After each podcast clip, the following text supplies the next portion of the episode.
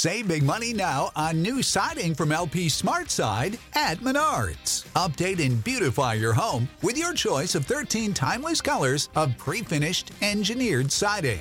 It's durable and includes a Sherwin Williams factory finish paint warranty that means no painting for years to come. View our entire selection of siding from LP SmartSide today. And don't forget to check out our flyer on menards.com for all the great deals happening now. Save big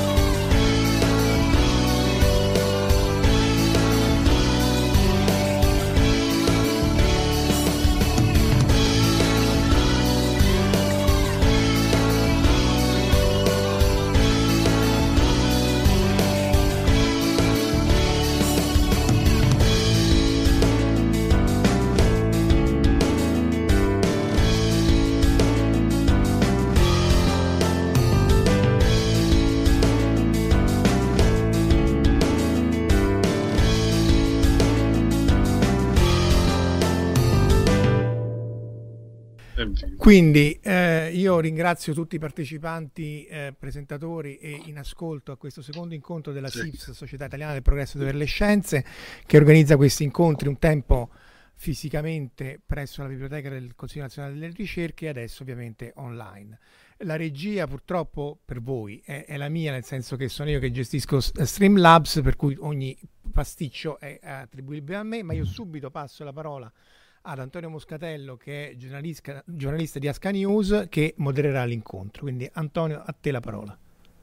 Buon pomeriggio a tutti. Allora, è un, eh, per me è un piacere oggi, perché, ma un piacere doppio, perché è un po' di tempo che mi interrogo sui temi del lavoro, anche per preoccupazioni personali, diciamo, perché eh, Microsoft proprio recentemente ha, ha tagliato un bel po' di posti da giornalista sostituendoli da robot, sostituendoli con robot. Quindi è un po' di tempo che mi chiedo, ma c'è una via d'uscita o una via d'uscita? e leggendo quella, eh, ho diciamo, raggiunto la conclusione rassicurante che no, non c'è una via d'uscita, non, non vedrò il futuro, il mio lavoro non vedrà il futuro. Quindi questa, diciamo, questo pomeriggio mi aspetterei una parola di conforto dagli altri interlocutori, ma vedo già che probabilmente non l'avrò, probabilmente non l'avrò. I interlocutori di oggi sono... Eh, quelli più adatti a rispondere, a rispondere a questa domanda, cioè lavoro contro futuro, c'è un lavoro, esisterà il lavoro nel futuro, che lavoro esisterà nel futuro, che tipi di lavoro si salveranno e che tipi di, lavoro, di lavori nuovi si creeranno. E eh, ve li presento, dai, ve li, ve li presento subito in blocco e poi passiamo direttamente, su, direttamente alla discussione che sembra veramente molto interessante. Eh, Leo Sorge che eh, le biografie le vedete, nel, le vedete, nelle docandine che Marco ha opportunamente preparato. Eh, poi abbiamo eh, Gianni Catalfamo e Francesco Verso. Eh, Leo, Sorge, Leo Sorge ha già pubblicato molto su questi su argomenti eh, riguardanti il futuro, riguardanti il futuro e il presente anche, eh, il chip, ed è interessante questo, questo aspetto, diciamo, della ehm, del calare ecco, il mondo della, dire, della, della, rappresentazione fantastica del futuro nel presente, nel mondo, nelle articolazioni, nelle articolazioni degli affari, dell'economia. È, è un, diciamo, un aspetto molto molto interessante che ci permette, che ci permette di avere una visione eh, nuova, sulla, nuova diciamo, una visione originale su quelli che, quelli che potrebbero essere i cambiamenti che ci aspettano non solo dietro l'angolo, ma probabilmente anche prima, anche prima del, dell'angolo che staremo a raccontare. Poi abbiamo Gianni Catalfamo, che è CEO, amministratore delegato di OneWedge, e ha una lunghissima storia, una lunghissima storia di mondo della tecnologia, delle infrastrutture e oggi soprattutto si occupa di mobilità. Poi Francesco Verso, che, eh, che io conoscevo, ho avuto il piacere di conoscere fa, qualche anno fa in, un, uh, in, un, uh, in una, come si dice, una convention sulla, sulla fantascienza. Eh, Francesco Verso e ho scoperto essere l'uomo che ha portato la fantascienza cinese in Italia. Lui è più volte premio Urania per, per la fantascienza, eh, è coeditore di Future, Future, Fiction, che è una casa editrice appunto che eh, pubblica, pubblica uh, la fantascienza, però con un occhio sempre sull'antropologia, sull'economia, cioè sul, sui futuri possibili più che quelli esclusivamente immaginati. E poi Marco Casolvino, che eh, li conosciamo, ricercatore, ricercatore, eh, ricercatore dell'Istituto Nazionale di Fisica Nucleare, del, del DICEN, eh, insomma, questo è il, è il parterre, questo è la, il panel. Ecco. Uh, io partirei subito con Leo Sorge, cioè ci spieghi lavoro contro futuro, di che parla, di che parla il libro, qual è, eh, quali, e quali sono le proiezioni, le prospettive che ci racconta. E eh, devi, sta, devi riattaccare il microfono. Il microfono, il mio, è eh, L'ho attaccato. attaccato. Vicino, si sente meglio. Um, um, salve a tutti, comunque anche muto, anche con effetto pesce va bene uguale. Um, condivido la mia presentazione, eh, che non so da che, da che, parte comincia, quindi eccetera. Sì, io in realtà avevo questo discorso da 30 anni, da sempre. Io, eh, a me mi avevano chiesto due cose in generale, ma tu che lavoro fai? e, e la, che tutti quelli che hanno parlato di tecnologia, si sono occupati di tecnologia, sono sempre sentiti dire. E, e, l'altra domanda non era una domanda, ma io la interpretavo come tale: ma i nostri figli che devono studiare? E a questa, alla prima non ho mai saputo rispondere, cioè c'erano sempre rispondere, bah. E invece era più semplice rispondere alla, all'altra domanda. E all'altra domanda per 30 anni ho risposto informatica e inglese. Nel frattempo, negli ultimi dieci anni, sono diventate vecchie pure l'informatica e l'inglese. E quindi l'inglese, l'italiano non è... Scordatevi che esista l'italiano, io adesso lo sto facendo per capirci adesso, ma la lingua è l'inglese e la lingua straniera, che prima era l'inglese, deve essere un'altra. E informatica non basta più. Quindi la risposta è diventata più complessa e ho scoperto che non ero in grado di dare una risposta neanche raffazzonata come quella che davo prima e che bastava. Quindi ho dovuto chiedere a esperti di vari settori e, e fare la stessa domanda e avere delle risposte. E, ehm, però nel frattempo gli scenari eh, si facevano cupi e perché, come si leggerà nel libro, succedono tante cose, per cui esistono tanti lavori falsi e ehm, esistono tanti lavori falsi e eh, sta avanzando comunque la tecnologia, una tecnologia che ordina, una tecnologia che ci coordina, una tecnologia che ci organizza. E la, l'avanguardia di questa tecnologia adesso per tanti anni è stato il web o quello che possiamo immaginare dentro al web. Però adesso è l'uso commerciale che si fa della, dell'espressione intelligenza artificiale evitiamo di entrare, in, di addentrarci in questo veritable conundrum, di questo casino, e accettiamo l'intelligenza artificiale come una cosa che le aziende stanno usando per organizzare meglio processi e raccolte dati.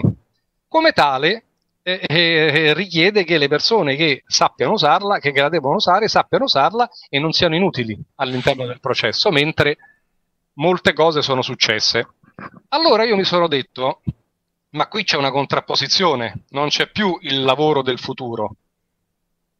C'è un problema eh, di c'è una contrapposizione. Non c'è spazio, non ci sarà lavoro per tutti. Bisognerà darsi da fare. In questo libro, nel titolo di questo libro, contro è, è, è, la, è la parola centrale.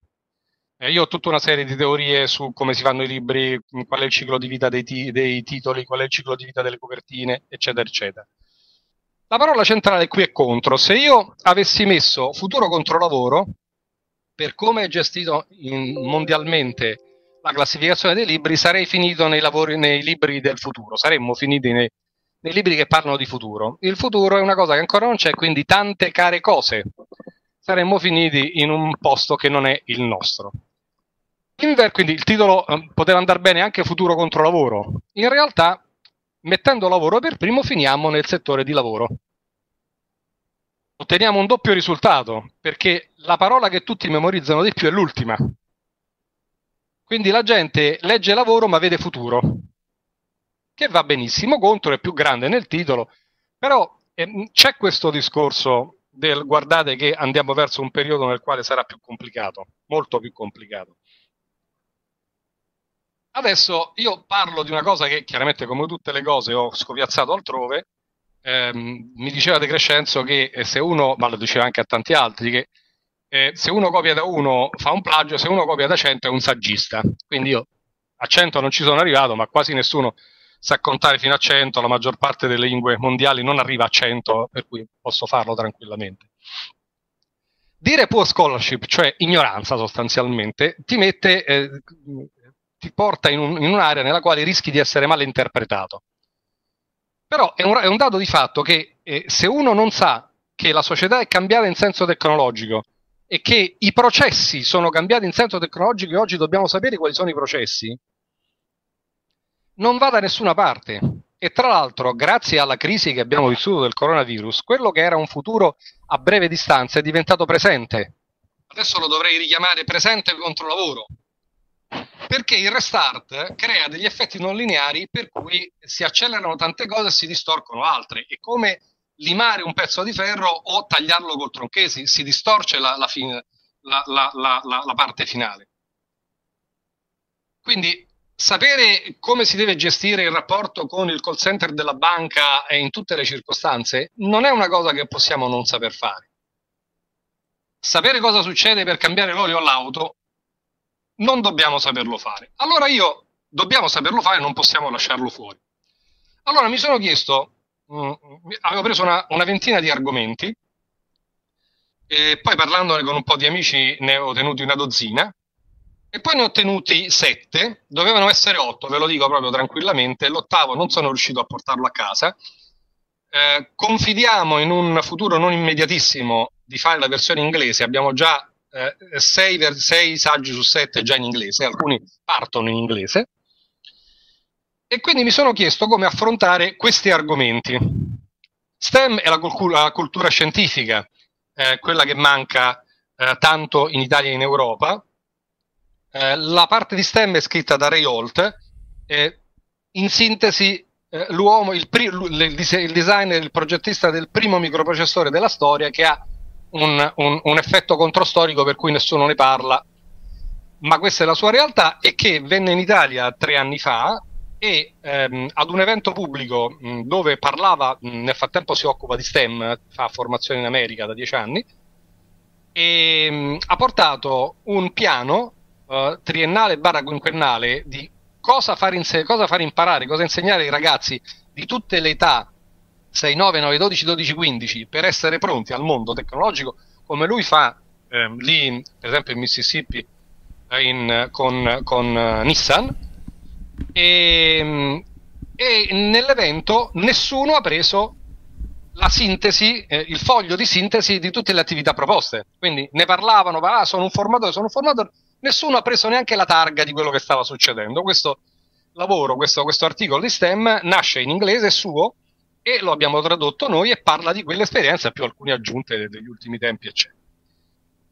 La narrazione è una narrazione di tecnologia, quindi però, eh, eh, come dire, la, no, non bisogna essere sempre solo tecnici. Francesco ha fatto un percorso prima come scrittore, poi come, eh, come altre cose, come, come imprenditore, ma anche come saggista, Mm, perché lui queste cose le ha studiate, pensate, ha fatto anche l'università, e, nonostante scriva di fantascienza, e ehm, ha una visione complessiva dei, dei mutamenti sociali da un punto di vista sostanzialmente tecnologico, anche se non è che per forza uno deve finire l'elettronica progettata per parlare di queste cose. Il solar punk, quello che va come nome con il solar punk, ma poi ne parlerà Francesco, è semplicemente una riscrittura in chiave moderna della vita sociale ed è, presenta un sacco di spunti. Io ogni giorno l, lo, lo, chiamo e gli dico: Oh, hai visto Venega sta a fare questo? L'avevi scritto tu sette anni fa nel romanzo? Sì, sì, l'ho visto. Ogni giorno è così.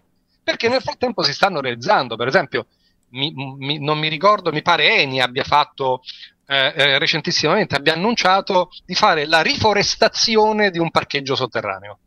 Riforestazione è una parola che non esisteva, ma per noi, ma per lui sì per lui e tanti altri. Adesso il Solar Punk sarà probabilmente la mh, più grande eh, catena di montaggio di successo della scrittura e anche del, di tante altre cose ehm, del 2020, del 2021 probabilmente.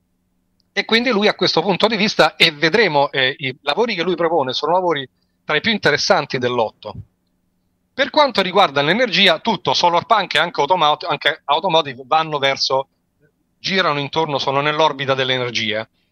Ora, per quanto riguarda l'energia, abbiamo chiesto un saggio a una persona che se ne occupa professionalmente e lì il problema è stato al contrario, è stato, mm, come dire, togliere, togliere, togliere, perché ci sono talmente tante cose da dire, talmente tanti modelli eh, eh, culturali sbagliati eh, da rifondare che eh, eh, lui è partito con un saggio da 120.000 battute gli altri erano da 30.000.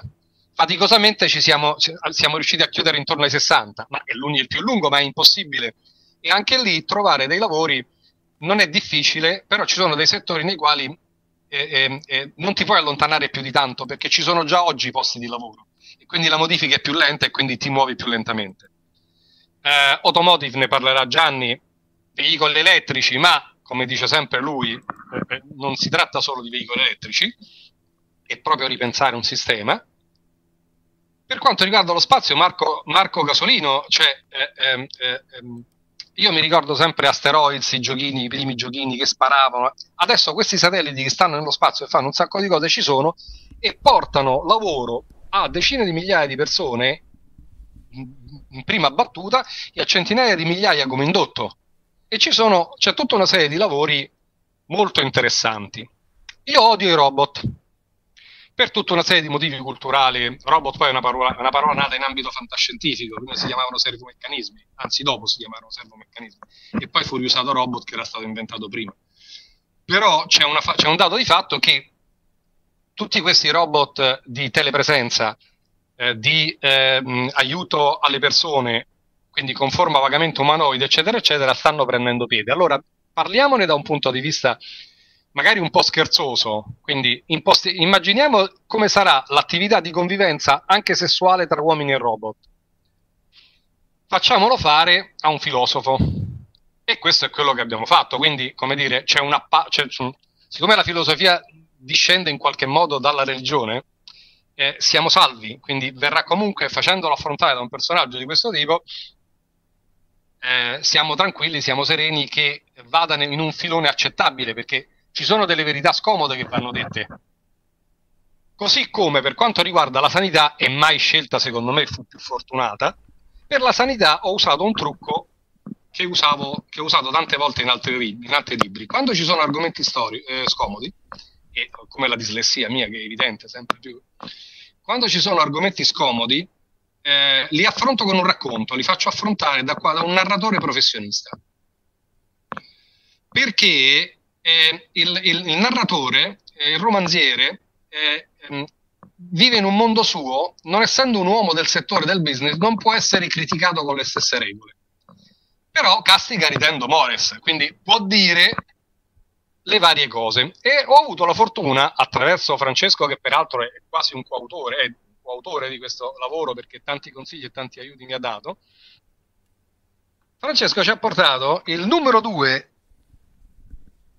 o il numero uno, a seconda dei momenti nei quali lo si considera, Chen Chu Fan, ah già, voi vedete la scritta, non vedete me, ci ha portato eh, Chen Chu Fan che eh, ehm, scrisse qualche anno fa un racconto che si chiamava Storia sociale delle malattie. Quindi capite oggi che un cinese che ci racconta eh, una possibile evoluzione del rapporto della malattia in tempi tecnologici mi sembra adattissimo al momento. Questi sono i sette argomenti. Loro li hanno affrontati. Dopo noi abbiamo usato, io eh, volevo dare anche un contributo di altro tipo e quindi li abbiamo affrontati. Abbiamo preso un quadro di riferimento perché la spinta forte era l'intelligenza artificiale, questo grande riorganizzatore. L'intelligenza artificiale, riorganizzando l'attività, toglie posti di lavoro. Quali sono quelli a maggior rischio? Se ne sono occupati molti.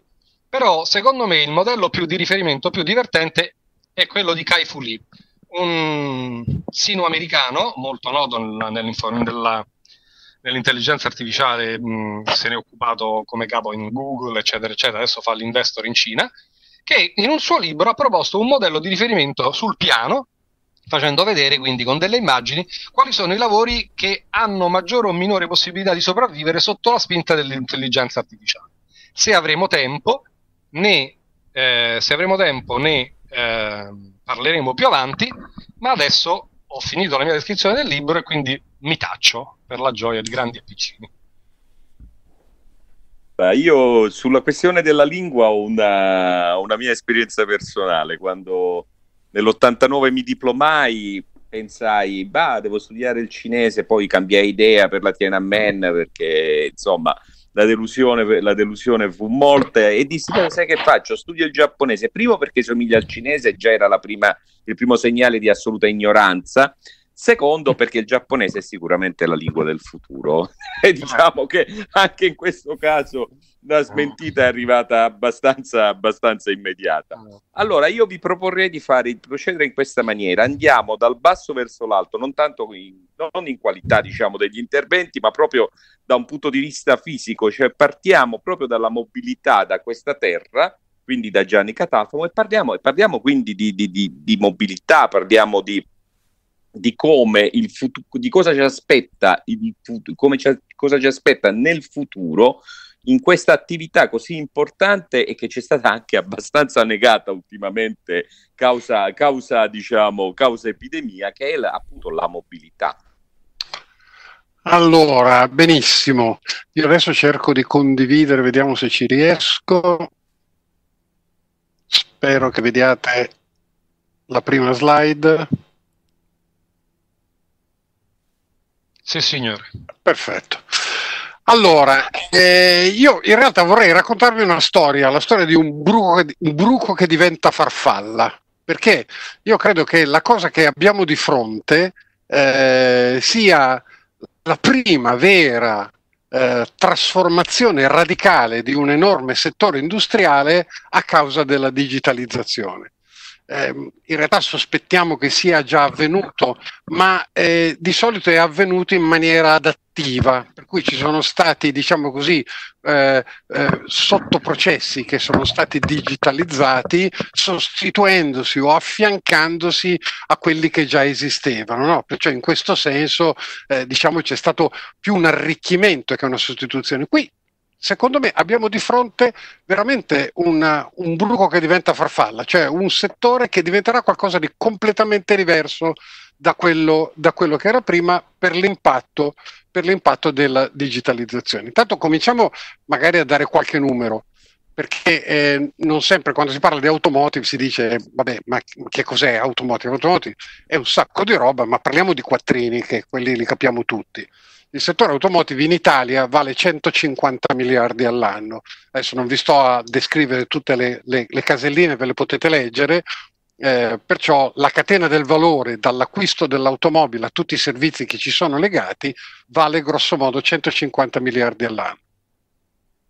Una volta che il processo di trasformazione si sarà compiuto, prima sorpresa, questi 150 miliardi all'anno diventano 100 adesso non sto a, commentare perché non abbiamo il tempo, però vi faccio un esempio banale, per far circolare i 36 milioni di vetture che girano in Italia, il cosiddetto parco circolante, gli italiani spendono 53 miliardi all'anno tra benzina, gasolio e carburanti vari.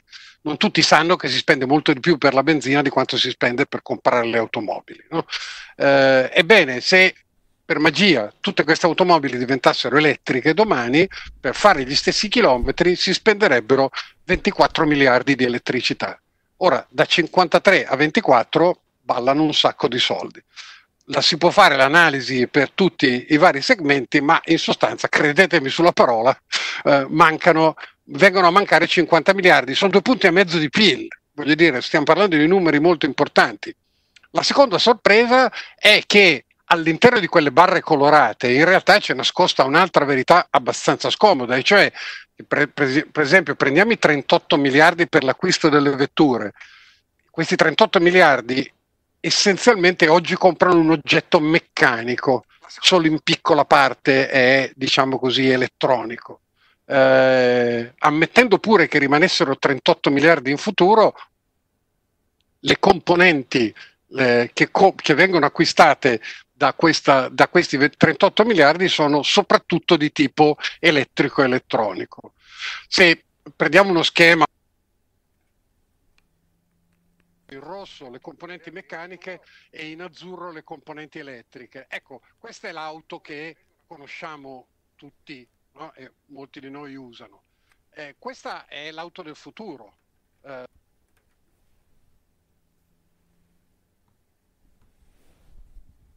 diventato azzurro. No? Um, molti dei sottosistemi meccanici, la distribuzione, il cambio, il sistema di scarico, tutti i vari lubrificanti, raffreddanti con i vari circuiti, pompe, filtri, tutta questa roba non esiste. Quella che esiste, come il motore e il serbatoio, sono completamente diversi da prima. No? Perciò eh, abbiamo di fronte una trasformazione radicale, praticamente rimane in, intatto solo la parte nera, cioè la carrozza e le ruote, tutto il resto, tutto il resto cambia. Ecco, in realtà la trasformazione è più profonda ancora di questo, secondo me, e questa è quella meno evidente. Qui ho ripreso questo schema, però eh, ho colorato in modo diverso, ho colorato in azzurro ciò che è hardware. Allora chi eh, si occupa di computer eh, sa benissimo quale sia la, la, differenza tra hardware e software. No? L'hardware è quello che si tocca, il software sono i programmi che poi tutti quanti usiamo. Ecco, nell'automobile normale eh, c'è già un po' di software perché la cosiddetta quella che quelli che hanno i capelli bianchi come me si ricordano, una volta si chiamava la centralina, adesso si chiama Engine Management System, ma è la stessa roba sostanzialmente, oppure quella che eh, tutta la parte di entertainment eh, o di interfaccia utente, ecco, diciamo, quelle lì sono già digitali e perciò hanno una componente di software, ma tutto il resto sostanzialmente è ferro, sono apparecchiature eh, per tra- la creazione e la trasmissione del moto. Nell'auto digitale, l'auto del futuro, la situazione è molto diversa perché ovviamente rimarrà l'hardware, ma eh, cominceremo a riconoscere una vera e propria stack di software, come dicono gli addetti ai lavori, eh, dove cioè avremo tutta una serie di applicativi, eh, per esempio quello che gestisce la carica e scarica della batteria, quello che gestisce l'erogazione della coppia, eh, l'interfaccia utente, che tramite un bus per la trasmissione dati parlano con un sistema operativo il quale a sua volta dialoga eh, tramite un firmware che è una creatura sempre un po' ibrida eh, con l'hardware dell'automobile. Da ultimo sarà indispensabile avere uno strato, eh, per così dire, di protezione, eh, um, un strato di, che garantisca la sicurezza, in quanto l'automobile, oltre ad essere un bene estremamente costoso e che perciò va va protetto e preservato da furti o da, da danneggiamenti, è, è, anche un oggetto che ha una sua pericolosità fisica. Immaginatevi, eh, visto che stiamo facendo, parlando di fantascienza più tardi, immaginatevi un terrorista che prende il controllo di una ventina di auto autonome e le usa come armi, le, le, le tira contro il portone di una banca per andare a fare una rapina. No? Per cui è logico che tutta questa auto del futuro andrà protetta con eh, uno strato di sicurezza estremamente importante. Perciò la prima differenza è che dentro cambia tutto, fuori magari non tanto, cambia tutto e cambia più profondamente di quello che a prima vista possiamo vedere. Certo, auto elettriche ce ne sono già, però sono quasi sempre, con pochissime eccezioni, derivazioni di modelli termici o altre motorizzazioni aggiunte a quelle termiche. Ancora l'auto digitale è un po' al di là, al di, là di quello che vediamo oggi.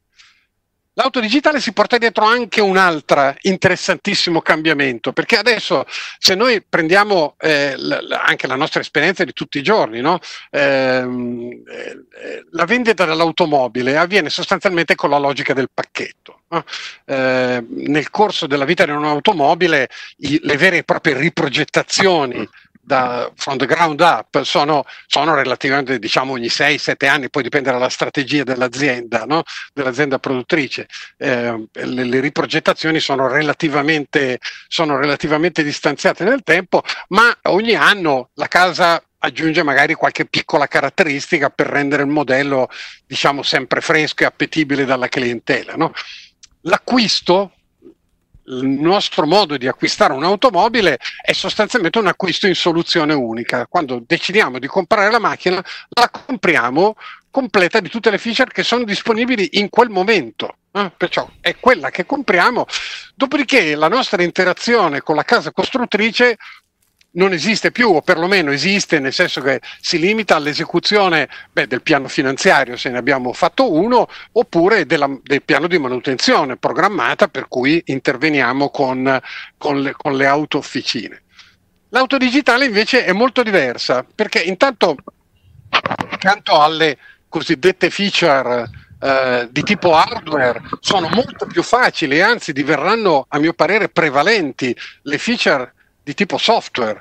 Uh, per esempio, prima ho nominato uh, il, il, il, quel programma che dis, eh, eh, governa l'erogazione della coppia, in gergo viene chiamato launcher.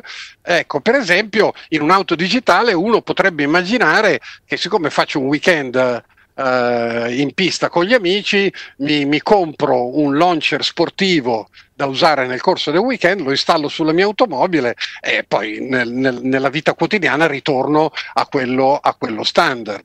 Oppure potrei avere una versione successiva del mio battery management system che mi garantisce eh, qualche chilometro in più di autonomia, che per le auto elettriche è, è, molto importante, oppure potrei avere una nuova versione del sistema di intrattenimento, del navigatore.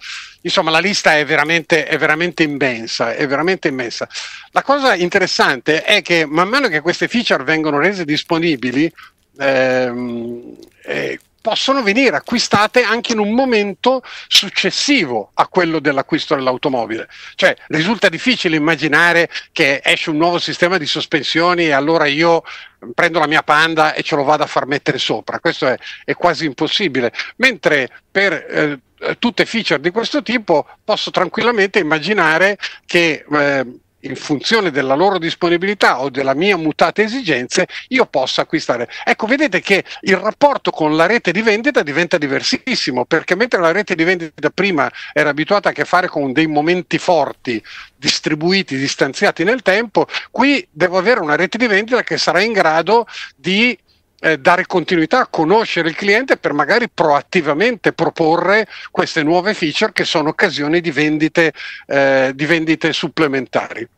E fino ad arrivare, tutti quanti noi ormai usiamo eh, computer e telefonini che lavorano sostanzialmente in questo modo, cioè in cui io pago un canone annuale e tutte le nuove feature man mano che vengono rilasciate mi vengono, vengono distribuite eh, anche sul mio, sul mio, telefonino. Ancora una volta si trasforma eh, episodi di vendita distanziati in tempo in una relazione continuativa che richiederà competenze, modalità di interfaccia, eh, sistemi di CRM, cioè immaginate solo la differenza che c'è tra i sistemi di CRM usati dalle case costruttrici di automobili e quelli usati da Vodafone.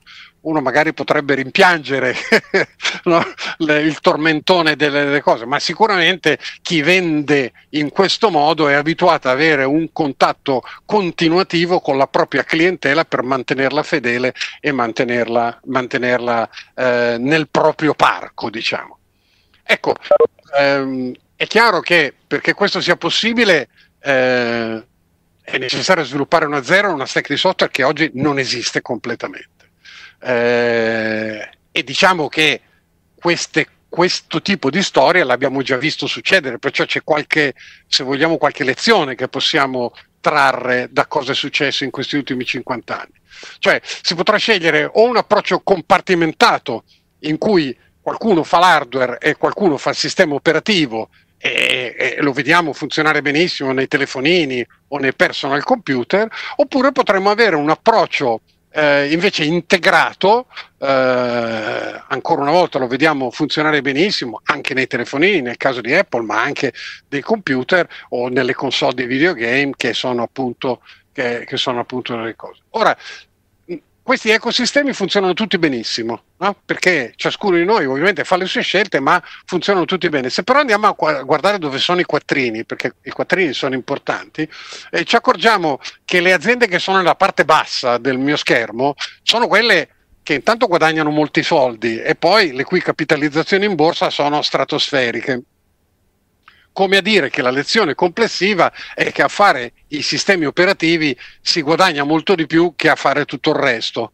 D'altronde per fare i sistemi operativi, perciò per fare anche il software, la nostra ipotetica casa costruttrice deve acquisire al suo interno competenze che ora non ha completamente, perché mentre ha tutti i progettisti che possono fare le automobili, i motori, eccetera, eccetera, di software non capisce quasi niente. Ovviamente sto estremizzando in maniera provocatoria, però mi, ci capiamo.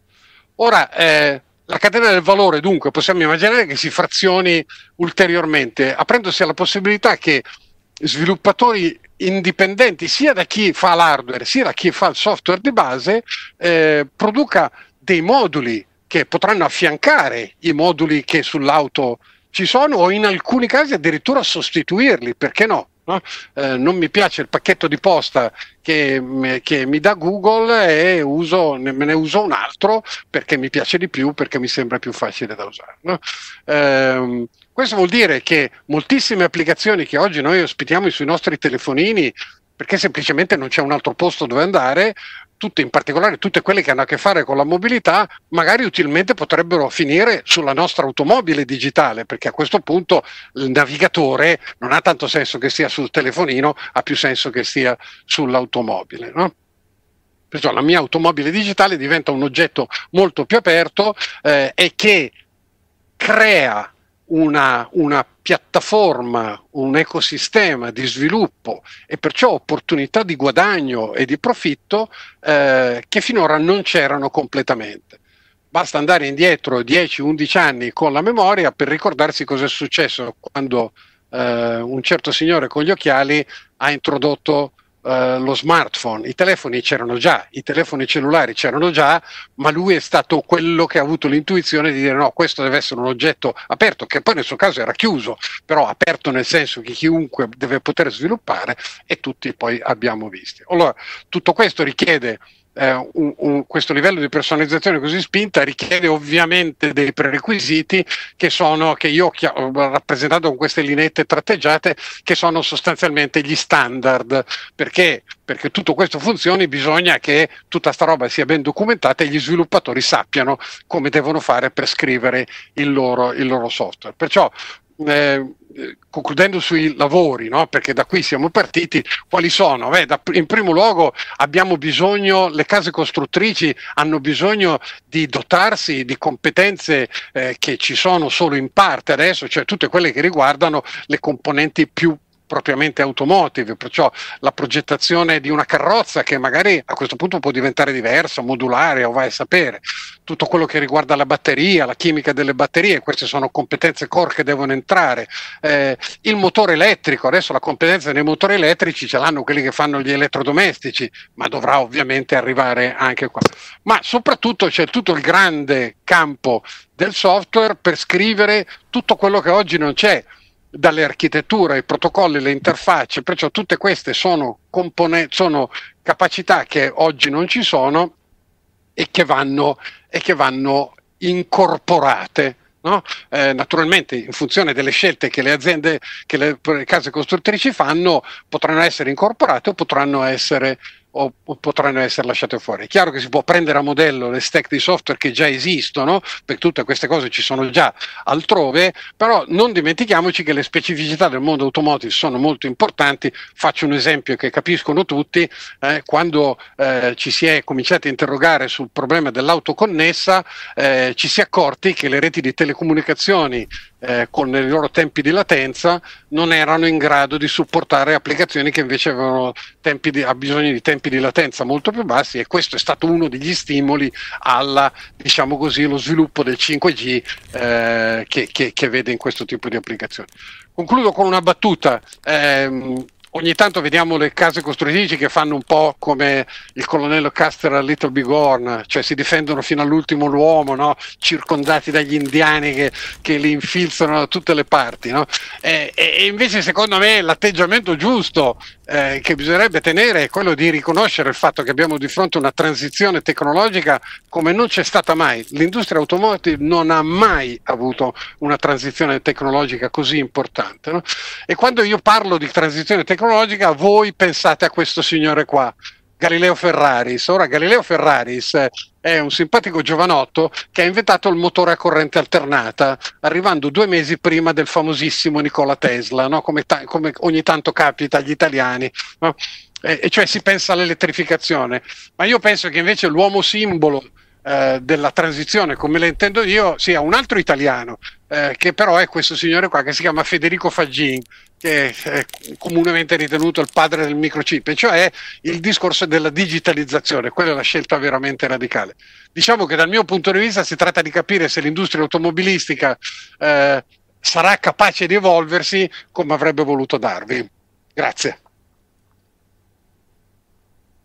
è un cambio di paradigma che eh, non si ferma dentro l'auto, perché se uno, se uno ci pensa a effetti de- devastanti o molto, o molto diciamo, progressivi sull'ambiente, sulla geopolitica, sulla, sulla nostra economia, sulla finanza, quindi un cambio, appunto, è un cambio di paradigma più che un cambio tecnologico.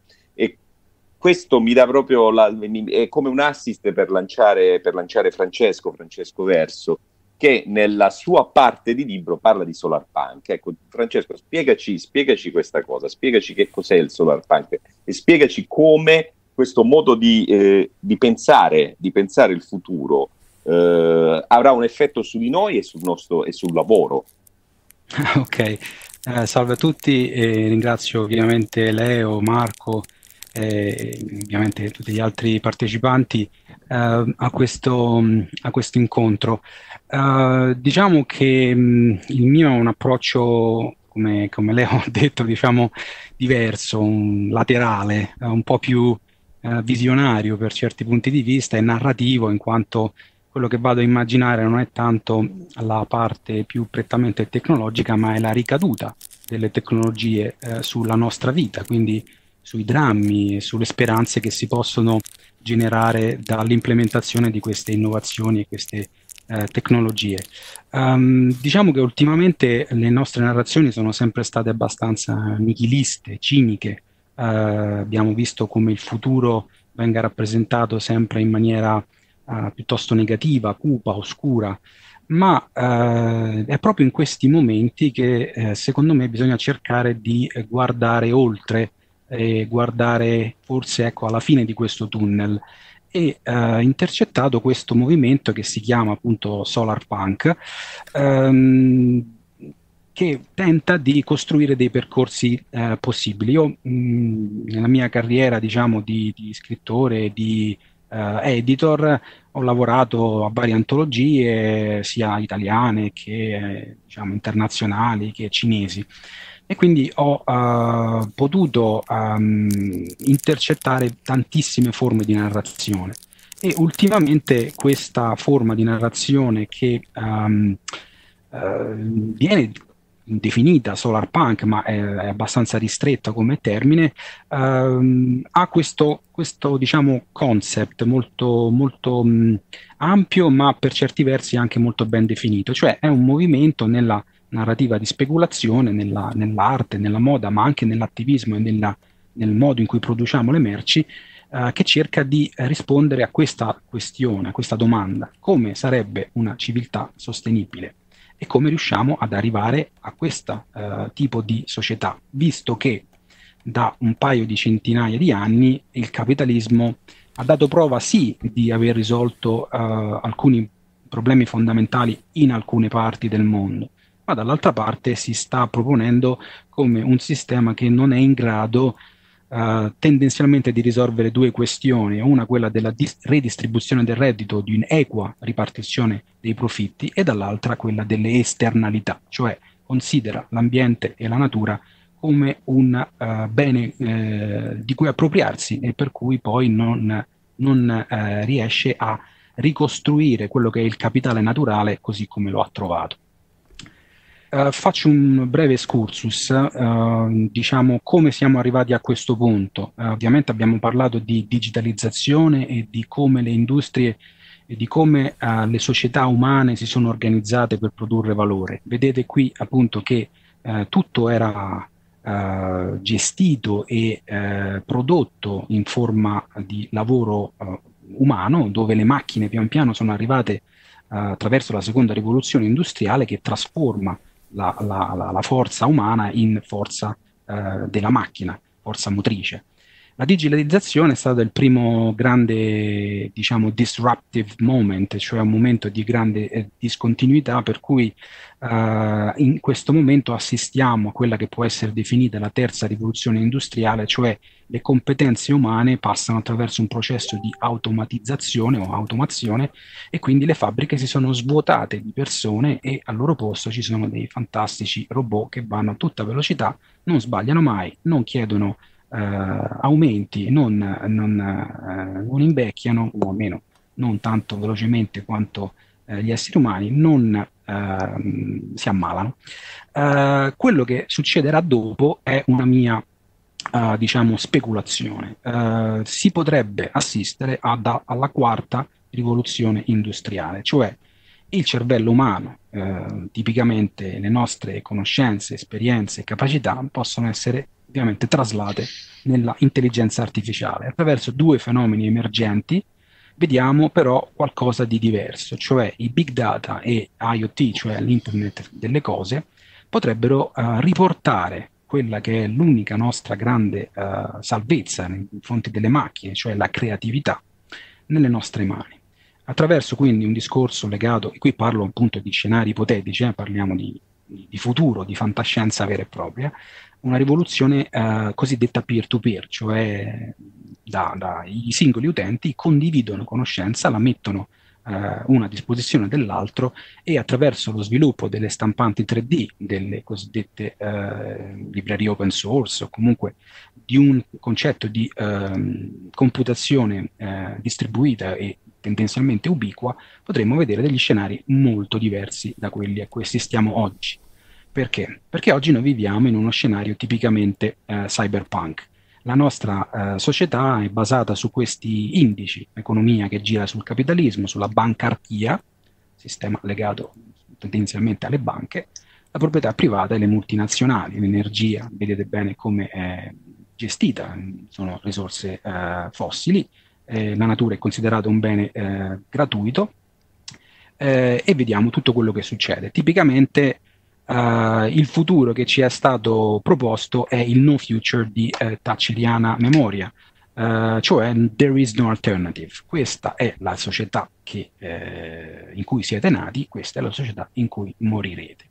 E i due campioni di questa inversione di narrazione sono proprio Mark Zuckerberg e Julian Assange. Il primo che di fatto prende i nostri dati e li vende alle altre multinazionali, eh, è considerato un, un, businessman, l'altro Julian Assange che invece dà le informazioni eh, delle aziende a noi, eh, viene considerato un criminale e quindi in questo scenario di inversione dei buoni con i cattivi ci troviamo esattamente nel cyberpunk di William Gibson. Uh, domani potrebbe esserci qualcosa di diverso. Il solar punk auspica che eh, quegli indici di cui vi ho parlato prima possano essere gestiti in maniera diversa. Quindi eh, vediamo già oggi lo sviluppo di molte tecnologie che vanno in senso di appunto Creative Commons, eh, cooperazione peer-to-peer, blockchain, pensate ai sistemi di eh, conoscenza di massa come Wikipedia, ad esempio, una delle più grandi invenzioni dell'umanità, che prima era appannaggio soltanto di un'elite che poteva controllare la conoscenza, oggi uh, ha uno, una sua uh, diciamo, vita e un suo sviluppo molto più aperto e molto più collaborativo. Uh, mi ricordo ancora che uno degli oggetti più costosi di, di, di, di mio, mio, nonno era proprio la, la famosa enciclopedia. Oggi l'enciclopedia è gratuita ed è in mano a tutti. Um, e stesso discorso vale per altri fenomeni che si stanno aprendo. Ovviamente cominciamo a interrogarci sulla sostenibilità e dovremmo farlo molto di più. Cominciamo a interrogarci sulla permacultura, eh, la possibilità di eh, crescere la, la, frutta e verdura o comunque l'approvvigionamento a chilometro zero direttamente nelle città. Eh, cominciamo a vedere come la, l'economia condivisa, la share economy, eh, si stia sviluppando, progetti di crowdfunding, eh, crowdsourcing, tutto questo potrebbe, eh, potrebbe avvenire. Eh, ovviamente c'è bisogno di un ponte. come facciamo ad arrivare dalla distopia in cui oggi sembriamo essere immersi a una, un, un'idea di, di utopia? Um, vedete qua il ponte che eh, il presidente Trump sta cercando di costruire tra gli Stati Uniti e il Messico, vedete come gli esseri umani infilano sempre qualcosa in mezzo, scusate, il, il, non il ponte, ma il muro, uh, infilano dei ponti, questo volevo, infilano delle altalene dove i bambini possono uh, giocare e quindi è una bellissima installazione che rappresenta, uh, diciamo, il desiderio degli, degli esseri umani di connettersi, di condividere, di essere di non essere separati da un muro. E quindi uh, per riprendere il, uh, il graffito di, di, prima, che è di Banksy, uh, penso che uno dei, dei diciamo, delle, delle catch line, delle frasi, degli slogan del solar punk possa essere proprio questo eh, altro graffito, cioè da questo momento finisce la disperazione e cominciano le tattiche. E per tattiche pensiamo per esempio a un personaggio come Greta Thunberg, che ha uh, da zero creato un, un movimento come uh, Strike for Future e Fridays for Future, dove cerca di uh, parlare ai grandi. Perché? Perché non è l'unica a rappresentare questo desiderio di cambiamento. Um, il mio saggio si intitola appunto Nuovi semi dal, dalle ceneri del cyberpunk, perché credo che il futuro, un futuro che noi vogliamo, qualunque tipo di futuro vogliamo costruire, lo vediamo drammaticamente oggi, questa presentazione risale a, a qualche mese fa, uh, non c'è futuro senza giustizia e per giustizia intendo anche la giustizia climatica, uh, l'equità uh, diciamo razziale, la sostenibilità e la cooperazione tra generazioni. Tutti questi sono movimenti, Earth Strike, Fridays for Future, Green New Deal, Sunrise Movement, Extinction Rebellion, Birth Strike, uh, We Are the 99, sono tutti movimenti che cercano di raddrizzare quella che è la rotta uh, autodistruttiva uh, verso la quale ci sta portando questo sistema, mm, un sistema che non, ehm, come ho detto prima, due fondamentali pilastri, non, distrib- non ridistribuisce e non è autosostenibile. Quali sono i pilastri del solar punk? Uno è il biomimicry, cioè la biomimesi. La natura ci fornisce degli strumenti che noi possiamo utilizzare per ispirarci. Uh, qui c'è il bosco verticale di Milano, ovviamente costa 15.000 euro al metro quadro, quindi non è proprio alla portata di tutti, ma è un modo per cercare di rappresentare come il verde o comunque delle aree di vegetazione possono essere sviluppate anche uh, in, in, forme diverse, in forme più moderne. Diciamo. Uh, un altro punto è ovviamente la sostenibilità. Ci sono già moltissimi progetti per cui noi potremmo investire in bottiglie eh, commestibili, per cui non dovremmo buttare la plastica, ma potremmo mangiarci direttamente anche il contenitore e, e, quindi impattare tutta quella che è la produzione della plastica. Ci sono griglie che possono essere messe accanto all'autostrada e fornire energia eh, solare e ci sono anche forni solari che possono aiutare a cuocere meglio il cibo direttamente in Africa. Altri pilastri, ovviamente la, la, l'economia circolare, sappiamo tutti come è più uh, giusto, equo e ambientalmente sostenibile uh, non a importare ed esportare merci che, la, che viaggiano sugli aerei, ma cercare di costruire degli orti urbani o delle eh, fattorie verticali dove eh, ridurre qualunque tipo di, di, costo legato al trasporto delle merci. E eh, altri pilastri, ovviamente, la resilienza, un termine abbastanza comune di questi tempi, ma nel solar punk viene utilizzato in termini di comunità. Qui ci sono molti lavori da poter fare.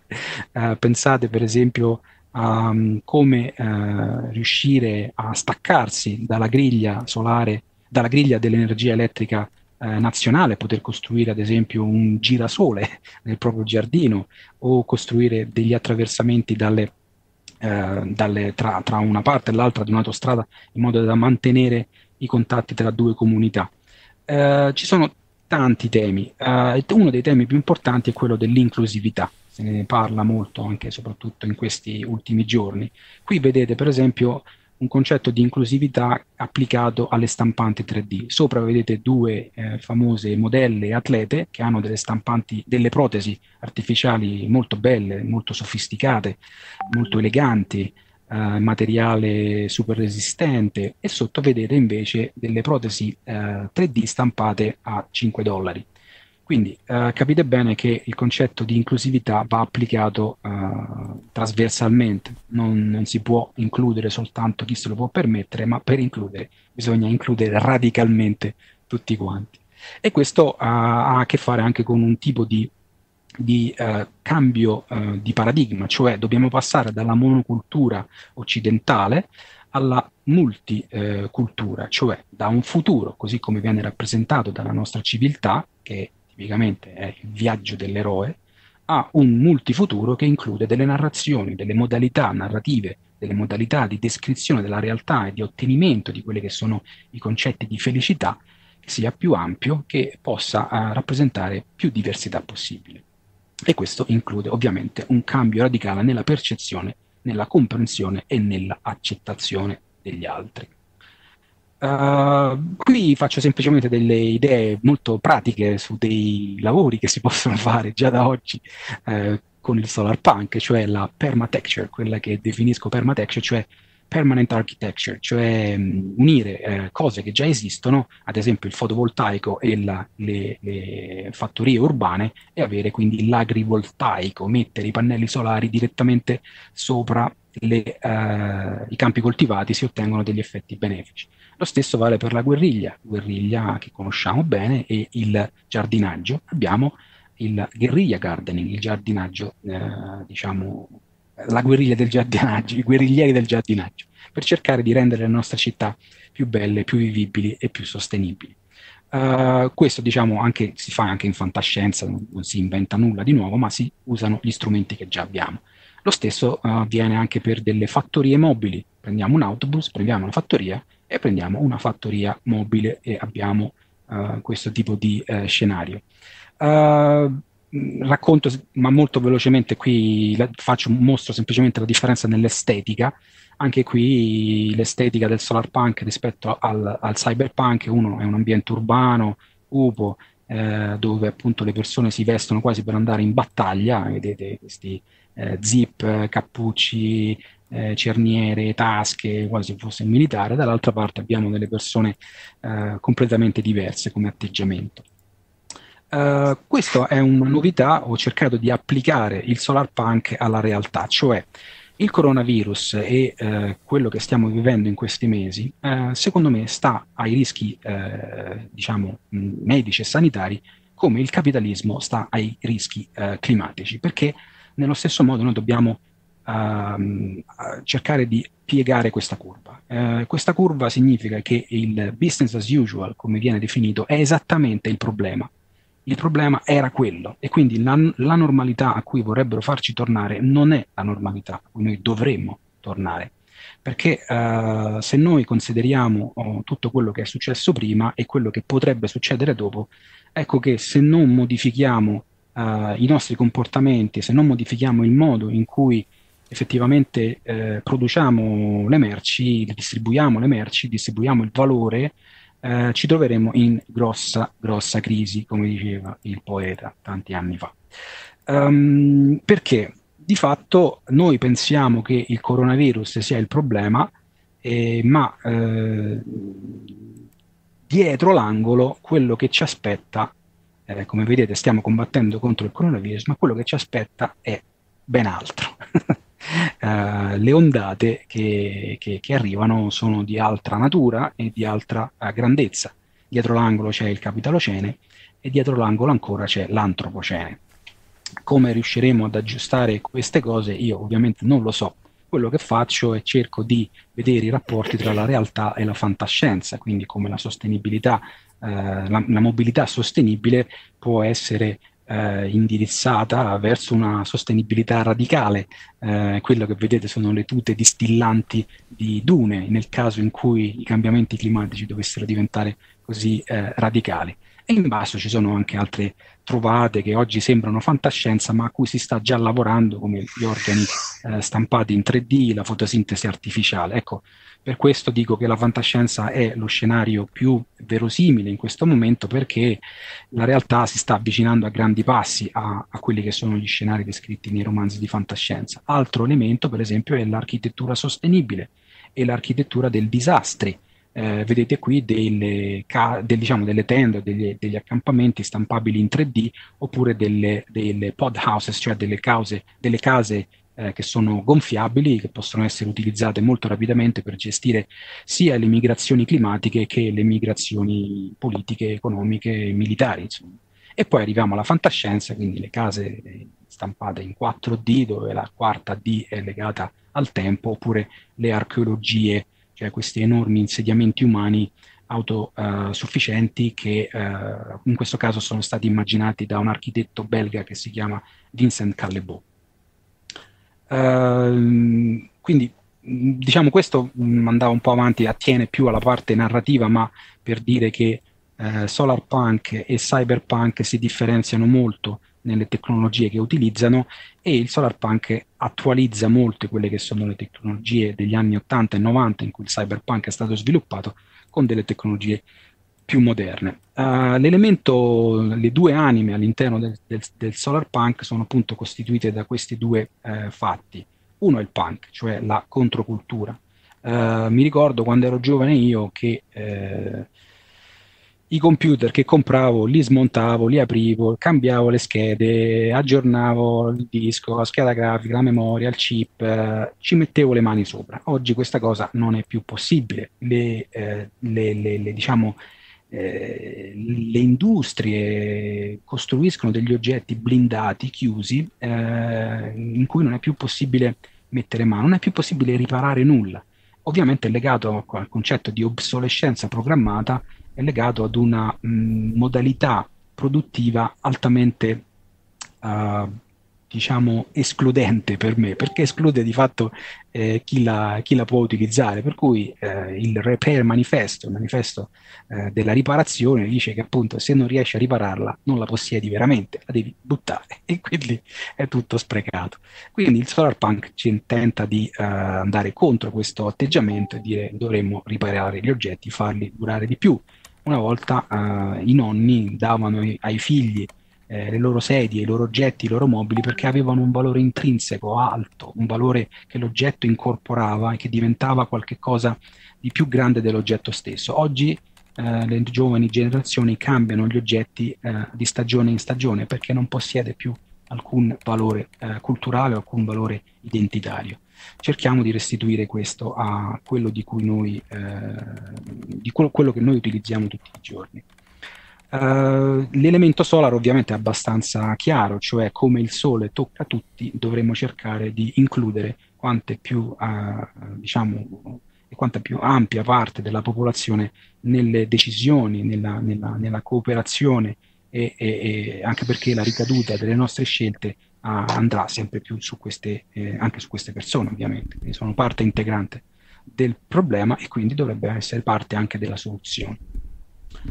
Uh, va bene, quindi io qua, beh, diciamo, questi sono i contributi che ho dato al movimento del Solar Punk, uh, ho pubblicato un'antologia di, di, racconti dove potete vedere poi l'applicazione pratica di tutto quello che ho detto attraverso tutte queste storie, queste narrazioni che indagano attraverso appunto personaggi, vita, vita reale, vita vissuta, queste persone lavorano in contesti futuri, eh, come eh, potrebbero diciamo, svolgersi, svilupparsi tutte queste tecnologie di cui ho parlato. Ci sono anche alcuni film che potete vedere, vecchio eh, Princess Mononoke, Principessa Mononoke, mai vent'anni fa, eh, Pumsi dal, dal, Kenya e dagli Stati Uniti, un bellissimo film che si chiama Io. Um, questa vado avanti, ma questa mi premeva uh, 100 anni di ehm, sviluppo industriale. 100 anni fa, eh, nella mh, fiera mondiale di Chicago, aveva questo slogan: La scienza trova, l'industria applica e l'uomo si adatta. Io credo che oggi, e questa è la copertina di The Economist del mese scorso, dovremo cambiare completamente punto di vista. L'uomo scopre, la scienza applica e l'industria si adatta. Cioè dobbiamo ritornare a gestire noi l'industria e quello che facciamo. Perché? Perché di fatto noi crediamo che il futuro possa arrivare a volte, no? La gente in qualche modo ottimista, cerca comunque di vedere il lato positivo, anche se siamo in un contesto negativo, ma eh, pensa che il futuro possa arrivare così, con una bella pianta sotto la luce, che possa crescere, no? il futuro dei nostri figli, ce la immaginiamo così. Il presente è questo, è un cactus per cui noi dobbiamo combattere in un territorio arido in mezzo ad altre piante, eh, farci forza, cercare di trovare un modo per difenderci con, con le spine, no? con le unghie e con i denti, ma forse riusciremo ogni tanto in qualche stagione a, a buttare fuori un bel fiore. Grazie. La cosa che mi ha più colpito del, del, dell'intervento, ma anche della, della, parte del libro scritto da Francesco, è proprio questa qui, abituati come siamo al, ai toni cupi, ai toni oscuri della, della, fantascienza che abbiamo conosciuto, del cyberpunk, del, del mondo in cui abbiamo vi, vissuto e viviamo, questa, diciamo, questa ventata di sole e di soluzioni che, che arrivano dal, dal solar punk un po' stordiscono un po' stordiscono. Su questo torneremo dopo nella discussione perché sono arrivate una serie di domande, quindi, quindi ci, sarà, ci, sarà, modo. Allora, ambiente, rapporto scienza-ambiente e eh, Marco, Marco Casolino, nel suo intervento invece eh, sul libro ha, ha, posto il tema per esempio del, della spazzatura spaziale e come questa possa creare addirittura opportunità di lavoro. Marco, ti lascerei la parola perché a questo punto ci devi portare nello spazio. Eh, eh beh, aspetta. Eh, magari, magari ci potessi andare io e magari potessi portare a tutti voi. Dunque, eh, appunto io nel mio duplice ruolo di regista in mondo, vediamo se per caso eh, è giusto così. Abbiate preso un attimo di pazienza. Così potremo andare nello spazio.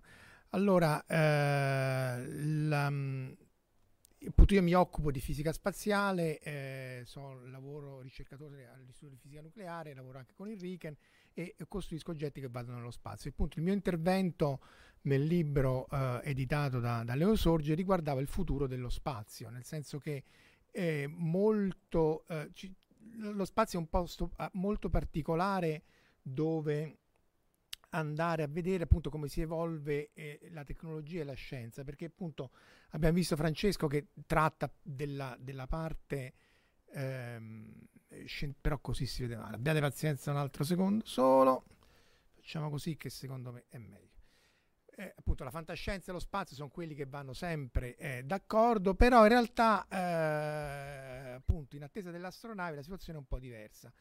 Va citato, è obbligatorio, eh, citare Konstantin Tsiolkovsky che fu un, un insegnante, il primo se volete scrittore di fantascienza, ma che in realtà fece i conti delle astronavi. Qui dietro, questa è una statua che si trova a, a Star City a Mosca, a, uh, la sua equazione del razzo, un'equazione che però essenzialmente ci mette di fronte alla dura realtà che mandare dei razzi in orbita vuol dire spendere un sacco di carburante e avere poco, poco ehm, poca capacità per il cargo. Se Scusa il Marco, Marco, ti interrompo perché in realtà noi non, non vediamo nulla. Allora, voi non vedete nulla perché non, vede- perché non state su YouTube. Perché, Ah, ecco, ecco. ecco. Allora, mm, mm, mm, mm, mm. Eh, perché questo è il problema di Streamlabs che... ehm, aspetta, abbiate pazienza un attimo. eh. Allora faccio così, così. Secondo solo. eh.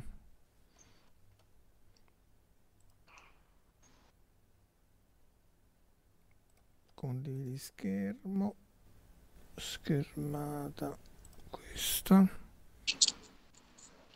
Condividi applicazione. Vedete questa splendiderrima schermata della V2 tedesca nazista? Eh, no, vedo, io vedo uno spazio tutto grigio Perché, vabbè, dopo che è esplosa. Dopo che esplode il fumo provocato dall'esplosione. Allora, riproviamo. Eh, riproviamo però.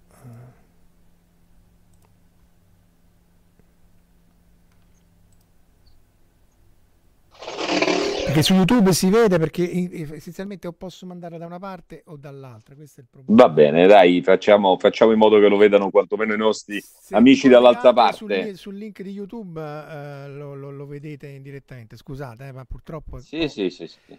Comunque c'è la V2, eh, insomma, eh, dopo, di nuovo, la prima applicazione è quella che citava Francesco del, del- del- del- del- di un uh, cyberpunk ante litteram, cioè eh, lo sviluppo dei primi razzi viene dal- dalla Germania nazista, viene con lo sviluppo delle V2 che comunque come, come, eh, eh, bombe eh, su Londra hanno fatto poco o niente, Von Braun eh, viene fatto fuggire dal, dal- dal- poco prima del 45, poco prima del crollo della Germania nazista e svilupperà i razzi negli Stati Uniti. In parallelo, anche qui ci sono sviluppi paralleli di, ehm, di, di proprio lo sviluppo spaziale ha avuto due strade, quella di Von Braun negli Stati Uniti e quella di Korolev negli ehm, di Korolev nella eh, nell'Unione Sovietica. Lui è meno noto, è- la sua fa- lui è diventato molto più famoso quando ha avuto a che fare, appunto, quando- dopo che è morto purtroppo e quando è crollata eh, l'Unione Sovietica, eh, perché appunto era tenuto segreto, gli volevano dare il Nobel,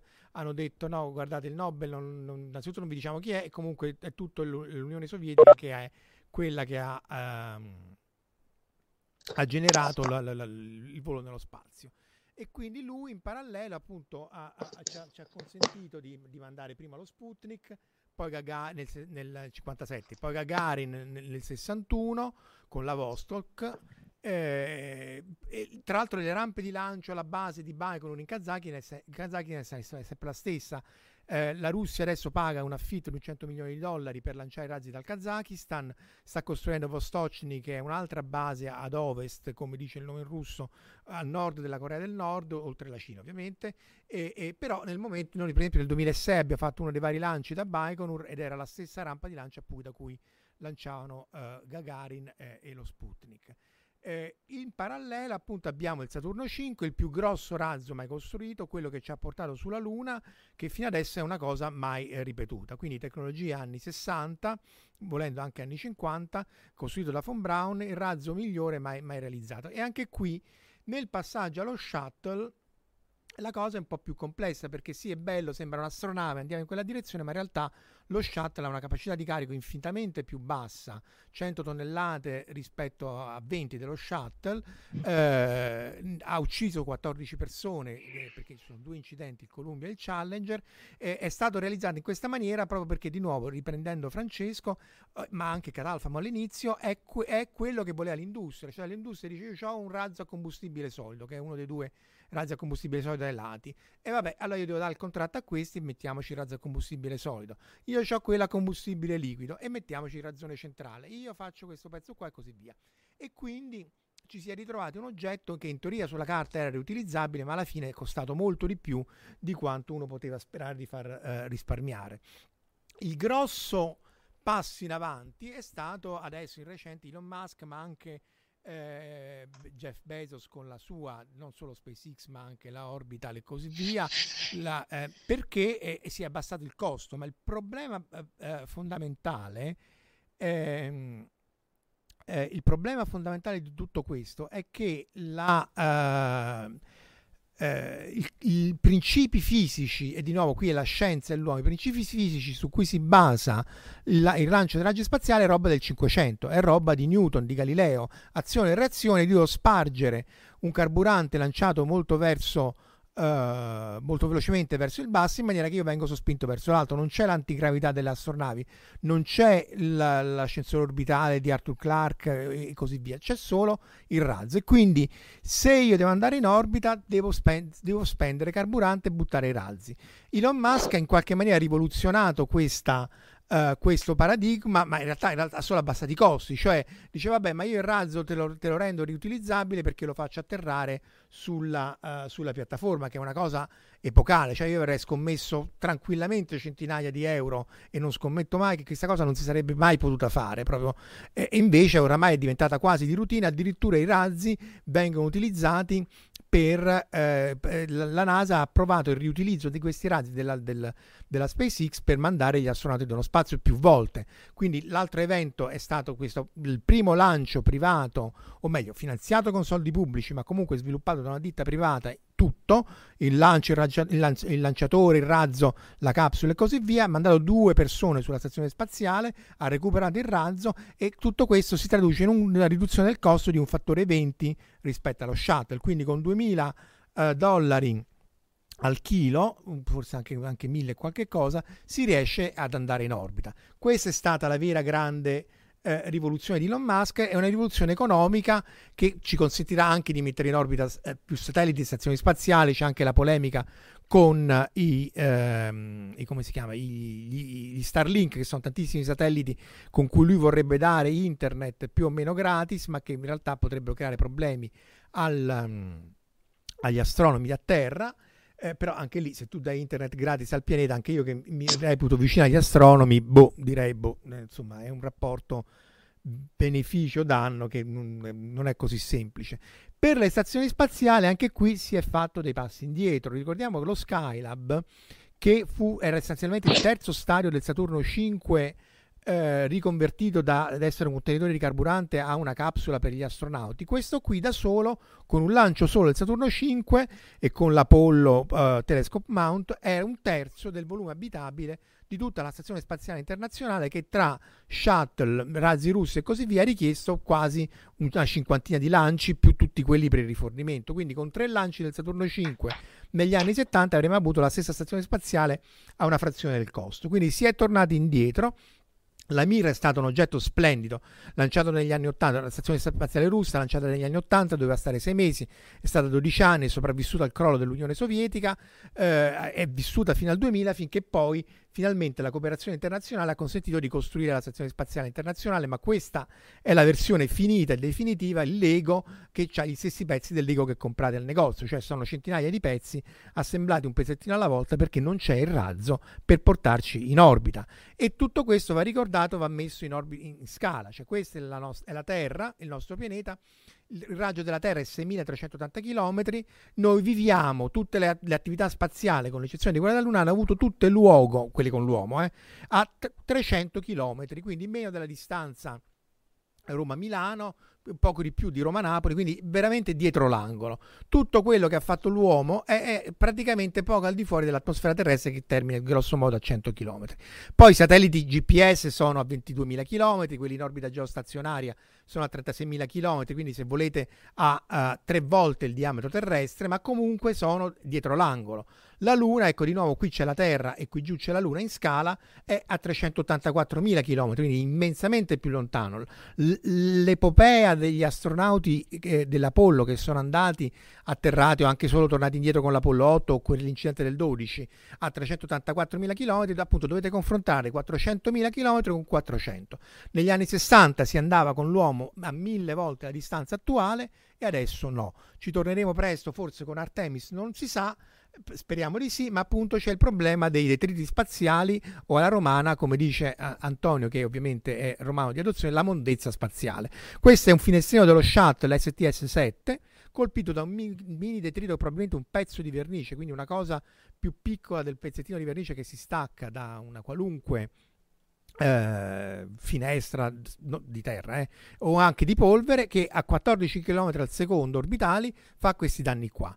Oltre ai detriti che poi cadono sulla Terra, questi sono i moduli delle Soyuz che ricadono sulla Terra, quindi abbiamo i satelliti e, e in orbita attorno alla Terra e tutta una quantità di detriti il cui numero va aumentando in maniera non esponenziale perché non è un'esponenziale, è una retta, però lineare eh, e, e, quindi aumentano in maniera notevole. Poi ci sono collisioni, vedete ci sono questi salti negli anni 2000 dovuti o a collisioni non volute oppure a simpatici lanci di missili che distruggono i propri satelliti, tanto come dimostratore l'ha fatto gli Stati Uniti, la Russia, l'India e la Cina, quindi eh, chi è senza peccato scagli il primo missile e quindi si rischia poi di avere quella che è la sindrome di Kessler, cioè di distruggere eh, l'ambiente, anche di, di, contaminare anche l'ambiente spaziale, non per lo spazio che se ne frega, ma per poter lanciare altri missili, altri, altri satelliti o mandare l'uomo, perché se ci sono talmente tanti detriti che c'è una reazione a catena di frammentazione, l'uomo non può, ha un rischio o anche il, il rischio del, dell'uomo non può rischiare la vita, il satellite non può rischiare che venga distrutto centinaia di milioni di dollari di satellite.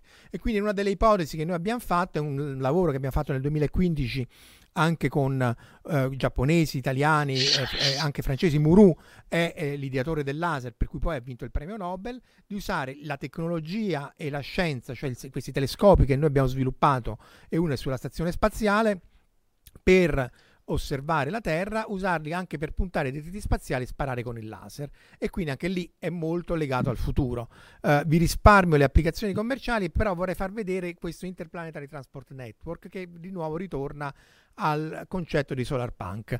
In realtà, una volta che uno sta in orbita, ha speso tutta questa gran quantità di energia per andare in orbita, potrebbe eh, eh, c'è delle orbite di trasferimento tra i, tra i pianeti che richiedono veramente poca energia.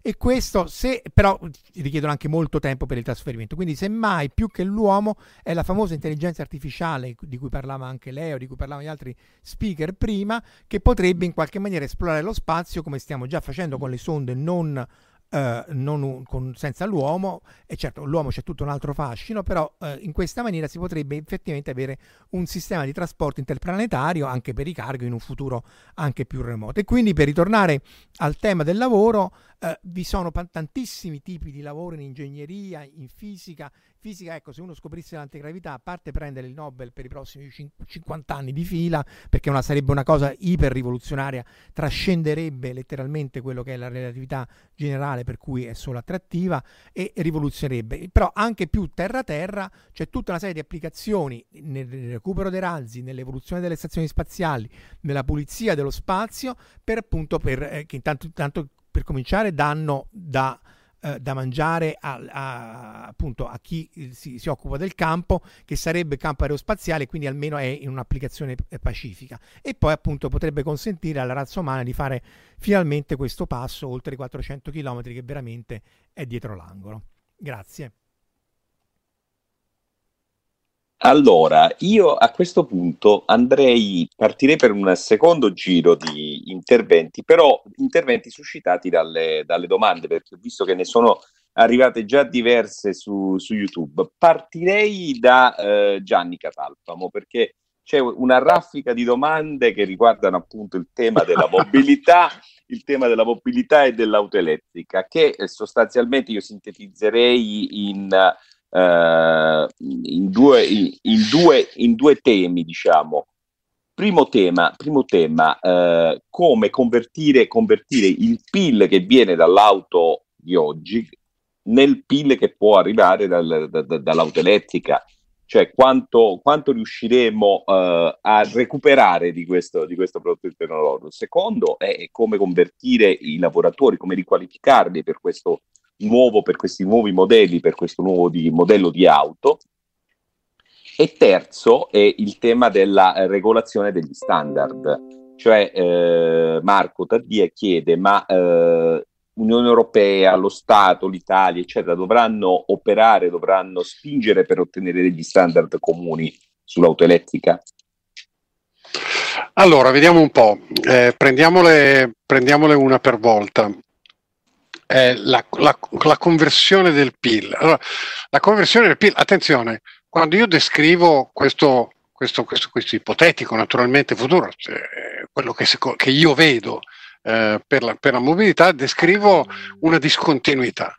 E, e, e, e laddove c'è una discontinuità esiste un'opportunità, nel senso che eh, laddove esiste un settore come eh, il settore automotive che è fatto ormai di economie di scala smisurate, eh, per cui eh, tutti ormai tutti ricordano la frase del proprio Sergio Marchionne che dice sotto i 12 milioni di auto non sei nessuno.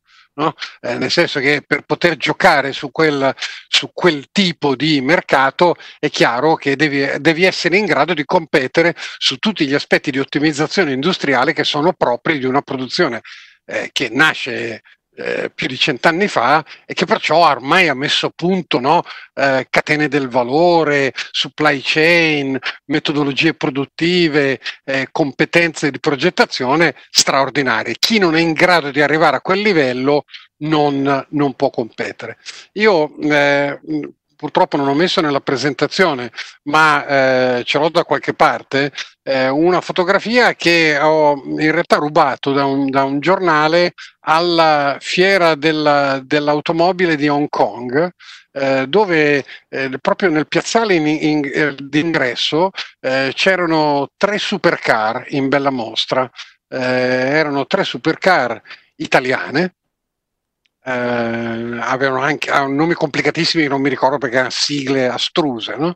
eh, però i produttori di queste tre supercar erano Giugiaro, Bertone e Pininfarina. Cioè non era Lamborghini, Ferrari, eppure abbiamo un background, una storia caspiterina, la Motor Valley è, è, è proprio simbolo di italianità no? di, di tutti i marchi. Questo cosa vuol dire? Vuol dire che costruire un'automobile nell'epoca di, nel, nel, nell'automobile digitale eh, può essere una opportunità che si apre a moltissimi perché partono tutti da zero.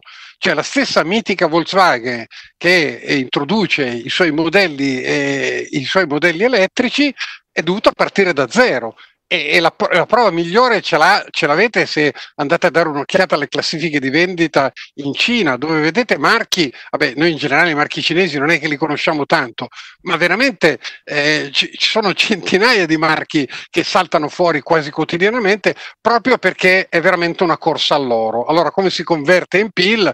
Beh, la storia della corsa all'oro ce lo dice, no? si fanno i picconi ed è quello che cercavo un po' di dire. No? Eh, sicuramente fare le automobili è un un elemento, è un elemento importante, ma fare tutto quello che serve alle automobili è forse un'opportunità ancora più, ancor più significativa. E questo mi porta alla terza domanda, perché poi toccherò la seconda che è la più, la più rognosa di tutte. Mm, la, la, la, terza domanda è quella sugli standard. Allora, sicuramente, sicuramente c'è del lavoro in corso, eh, però io quello che eh, mi sembra manchi è ancora la consapevolezza di come sia necessario da parte dell'industria automotive, eh, diciamo così, far fronte comune, eh, e, e, cioè eh, delle due l'una. Nella storia della, delle, del, dei settori che vengono digitalizzati, gli standard o li fanno i governi o li fa il mercato eh, vengono chiamati poi standard de facto e una volta che ci sono diventa molto difficile schiodarli perché quando c'hai 50 milioni di utenti, 100 milioni di utenti, sì, magari c'era un modo migliore di farlo, però chi se ne frega. La storia di Windows è la, è la, dimostrazione più plastica. Si possono fare le cose meglio di come le fa Windows? Sì, forse si può, però tutto sommato Windows fa abbastanza bene. Diventano standard de facto e tutti si adeguano. Per cui eh, la mia invocazione, se potessi farne una, all'industria automobilistica è proprio quella di, di, cercare di lavorare insieme per andare a definire degli standard che non siano penalizzanti, perché se lasciano che questi standard diventano standard de facto, mi, mi, lo dico più chiaramente, se si aspetta che qualcuno che è capace di fare sistemi operativi lo faccia il sistema operativo per l'automobile, poi sarà troppo tardi perché una volta che lo fa qualcuno che è capace di farlo, eh, lo sappiamo come va a finire. No? E da ultimo i lavoratori. Allora, io sul discorso dei lavoratori, eh, mi capita naturalmente eh, di, di, di, fare discussioni di questo tipo, anche in qualche audizione in Parlamento ho cercato di alzare la mia flebile voce per dire attenzione, questo è assolutamente un un, una necessità di programmazione industriale che è in capo agli organi eh, decisionali del paese sicuramente, ma anche ai corpi intermedi, perciò alle associazioni. Eh, noi abbiamo tutta un'industria automobilistica eh, autoctona, ma soprattutto estera, come ad esempio quella tedesca, che dipende dalle nostre lavorazioni di meccanica fine. Abbiamo distretti e distretti che campano di meccanica fine e meccanica di precisione. Abbiamo i cinesi che vengono a comprare certe componenti da noi perché bene come le facciamo noi eh, non le sa fare nessuno. Anche lì c'è tutta una storia di progresso industriale, di, affinazio- di affinazione, di capacità, di competenze, di scuole che formano le, le, le, le risorse e, e, perciò però il problema è che se dei pistoni fatti bene come li facciamo noi non c'è più bisogno, eh, bisognerà imparare a fare l'elettronica come, la, come serve per queste cose, perché non è che manchino i campi e qualcuno si sta già muovendo. Devo dire, tanto per essere ottimista, perché io lo sono, che la transizione, anche solo la transizione elettrica, è un oggetto che dura almeno 30 anni, cioè fate solo questo conto banalissimo, in Italia circolano 36 milioni di vetture, se ne vendono 2 milioni all'anno, se da domani smettessimo di vendere vetture termiche comunque servono 18 anni per cambiare tutto il parco, no? per cui abbiamo di fronte un orizzonte degli eventi che non è breve, per fortuna, per cui ci sarà anche un discorso di ricambio generazionale. Tante delle maestranze che adesso sono brevissime a fare macchine rettificatrici per alberi di trasmissione andranno in pensione e verranno sostituite da altre. Però naturalmente è un know-how all'interno, diciamo, siamo così fermamente incistati nell'industria automobile, nella catena del valore dell'industria automotive, magari non tanto come marchi, perché poi uno pensa alla Fiat, all'Alfa Romeo, la Lamborghini, sicuramente quando poi uno va a fare eh, i conti del numero di vetture si rende conto che purtroppo l'industria automobilistica italiana numericamente non è che abbia un'importanza planetaria, ma sicuramente a livello di componenti e di sottosistemi invece sì, eh, ricorderete tutti per, per per, per chiudere eh, l'intervento del vicepresidente dell'associazione, eh, dell'associazione industriale tedesco che a un certo punto ha detto è inutile che noi facciamo un programma per riaprire le nostre fabbriche se contemporaneamente non possono riaprire le fabbriche italiane e spagnole, perché senza quelle componenti noi le auto non le possiamo costruire. Invece per Francesco c'è una, anche lì una, se- una, serie di domande che però vorrei sintetizzare. Dopo una bacchettata che hai ricevuto per aver usannato troppo Wikipedia, perché, perché, Wikipedia è piena, è piena di errori, diceva, diceva Marco Taddia, eh, c'è una serie di domande che però potrei sintetizzare in realtà in una, in una sola. Eh, rispetto al mondo prospettato dal, dal solar punk dal, e da questo diverso approccio diciamo all'ambiente eh, è ovvio che ci saranno, ci potrebbero essere delle resistenze, prima di tutto le resistenze di chi ci guadagna, cioè a partire per esempio dall'industria petrolifera e in secondo luogo resiste- la resistenza delle nostre abitudini. Ecco, rispetto a questo cosa, cosa ci dici? Allora, sulla prima eh, osservazione, diciamo che mh, eh, preferisco mille volte un sistema imperfetto ma aperto eh, che consente eh, il miglioramento e che soprattutto è gestito dal basso rispetto a un sistema chiuso che è gestito dall'alto. Quindi io non osannavo Wikipedia in sé, ma osannavo un sistema di eh, collaborazione di massa eh, che porta a delle soluzioni ehm, migliori, molto migliori, eh, che sono perfettibili. ovviamente anche l'enciclopedia è perfettibile, ma il costo di, per aggiornare la, eh, l'enciclopedia e distribuirlo nelle case di milioni di persone mi sembra leggermente più alto e quindi in termini di accessibilità eh, della, dell'informazione ovviamente è sempre migliorabile, Mm, mi, mi, tengo, mi, tengo, Wikipedia e dono 10 euro piuttosto che milioni di quanto costava l'enciclopedia Treccani a 30 anni fa. E dunque, per la seconda, ovviamente è una domanda eh, complessa, uh, mh, ci, c'è bisogno di, un, di una, mh, secondo me, consapevolezza eh, che viene sia dall'alto che dal basso. Eh, se non siamo in grado di eh, assumerci questa consapevolezza, eh, non sarà tanto un problema legato all'orizzonte, perché non ci sarà più l'orizzonte. E quindi eh, se noi veniamo, diciamo, eh, se, se, se adesso eh, gli Stati Uniti no, eh, fronteggiano la pandemia, poi adesso hanno fronteggiato il problema del Black Lives Matter, eh, problema, nel senso questo ca- tipo di, solleva- di, sollevamento popolare, eh, sollevazione popolare. Adesso arriveranno i tifoni, eh, quindi eh, arriveranno la stagione del, del, de, de, dei cicloni dalla, dall'Atlantico, quindi capiamo che mh, se non cambiamo l'atteggiamento e ovviamente cambiano chi prende le decisioni e non si rende conto che gli scienziati non hanno sempre torto, le risorse eh, petrolifere mh, non sono infinite, il sistema Terra non è un sistema aperto e che anzi l'unica fonte aperta e l'unica fonte di energia che viene dall'esterno è quella solare, se non, non, non immaginano una transizione sarà la transizione ad arrivare con o senza il nostro eh, contributo.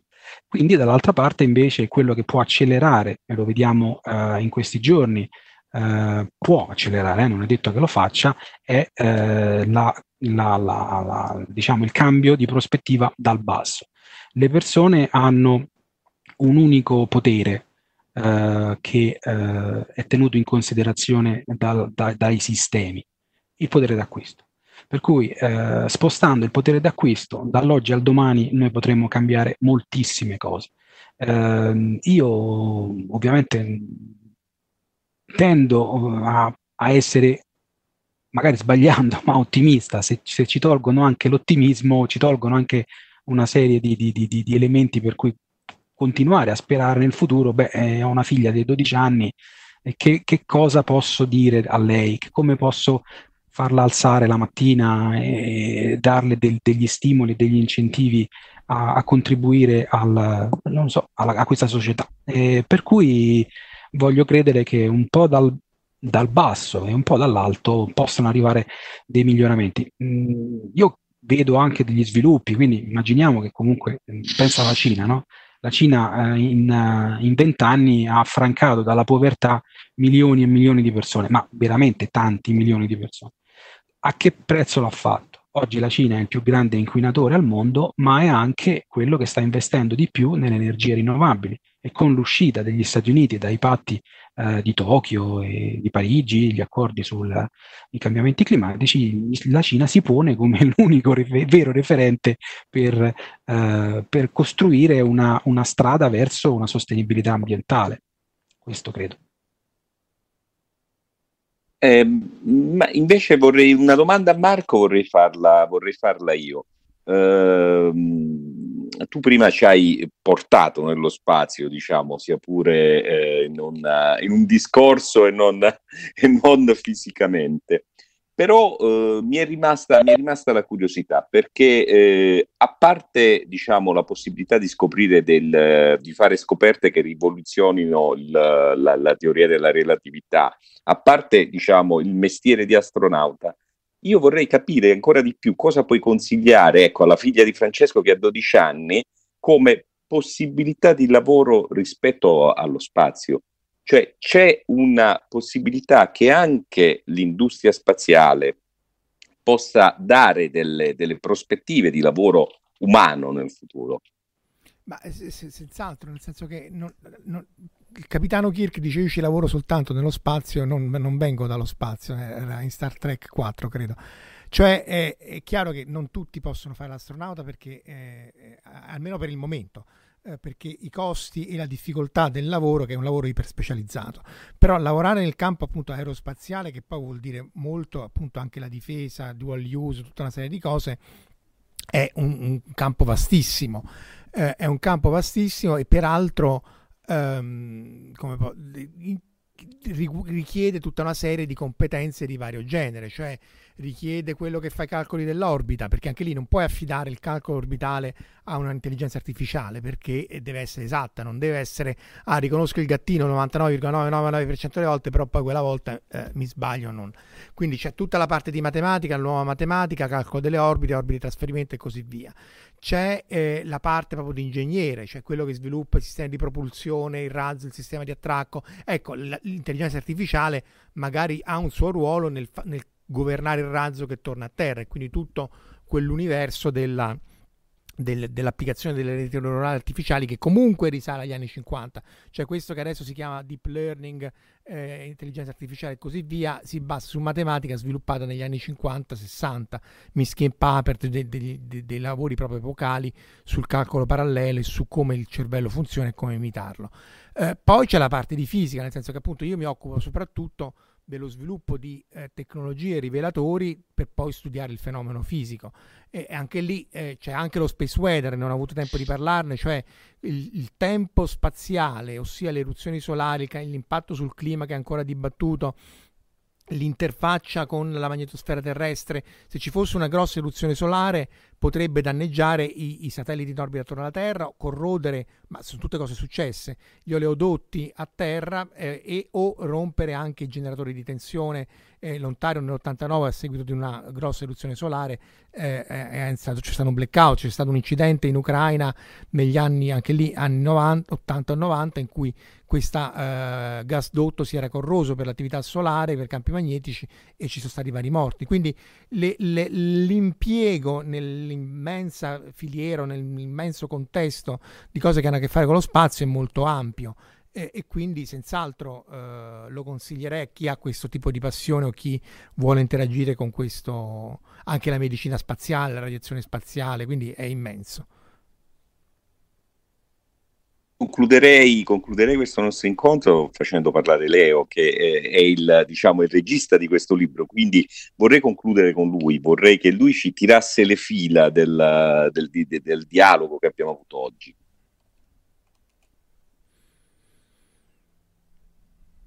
Mi sentite adesso? Adesso sì, io sì. Mi sentite e mi vedete? Sì, la figurella c'è. Ma allora è molto, è molto semplice, è molto difficile tratteggiare un qualche cosa che ancora non c'è sulla spinta di forze che non conosciamo e soprattutto della loro formulazione commerciale ed anticommerciale. E, mh, mm, per esempio, nel, nel parlare delle, delle, attività nello spazio viene meglio eh, su carta che non eh, parlandola, raccontandola, perché lo spazio è così affascinante che ti porta da lui, non, non c'è niente da fare, non, non, c'è un modo di, di, di, parlare di spazio senza raccontare lo spazio più o meno dall'inizio.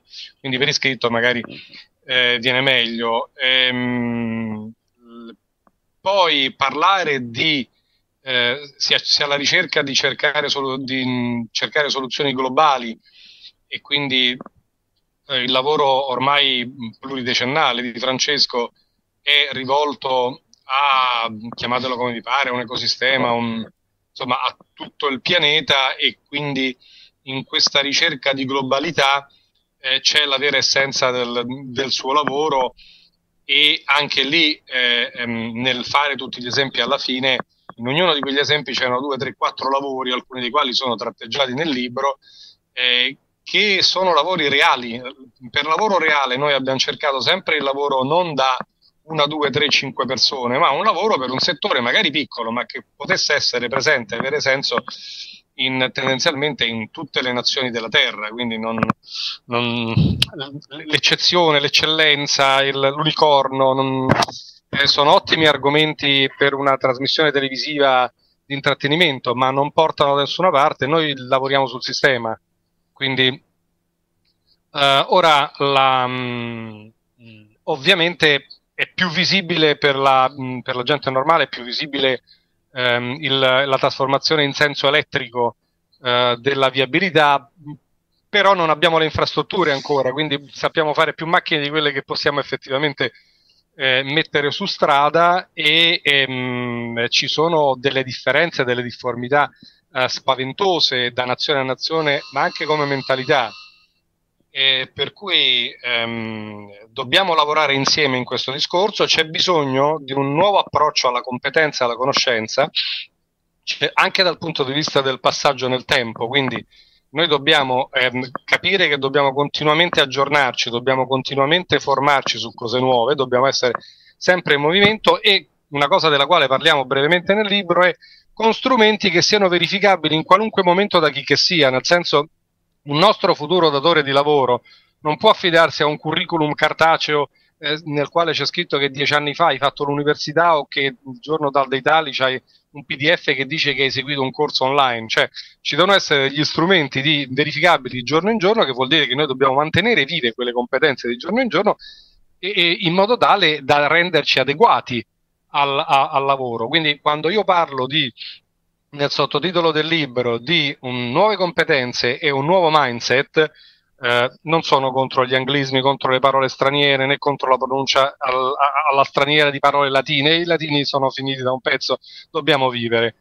Ehm, quindi vuol dire che dobbiamo eh, noi stessi capire eh, che eh, non c'è più nulla di quello che c'era prima, che probabilmente, ripeto, come dicevo prima, il eh, restart del coronavirus ha eh, accelerato e quello che doveva succedere linearmente e soprattutto ha portato degli effetti non lineari che pagheremo perché sono delle distorsioni. Una volta che hai distorto una cosa è molto più difficile ripararla o raddrizzarla e che non c'è niente da fare. Noi pensavamo come effetto di una forza trainante, mh, eh, pensavamo più alla, alla, all'evoluzione dell'organizzazione in senso ancora informatico, con, con, il nome convenzionale di intelligenza artificiale, ma vent'anni fa era il web, eh, eccetera. Ancora oggi il 90% delle persone non sa che differenza c'è tra web e internet, è una differenza essenziale che ci cambia la vita, eh, però che dobbiamo fare? Il, ehm, in questi ci sono molti che non lo sanno usare, questo non va bene.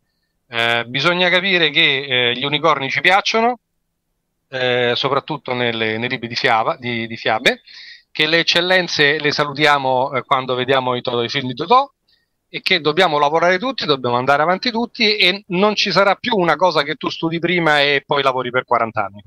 E che c'è meno lavoro per tutti e che una, bisogna trovare un'altra soluzione e bisogna saperlo, bisogna fare un, una ripartenza in senso scientifico e tecnologico e bisogna mantenersi aggiornati non c'è un altro modo. Noi siamo partiti da questi settori, ci auguriamo in un breve futuro eh, di mh, mm, affrontarne anche d'altri, ce ne saranno sicuramente tantissimi.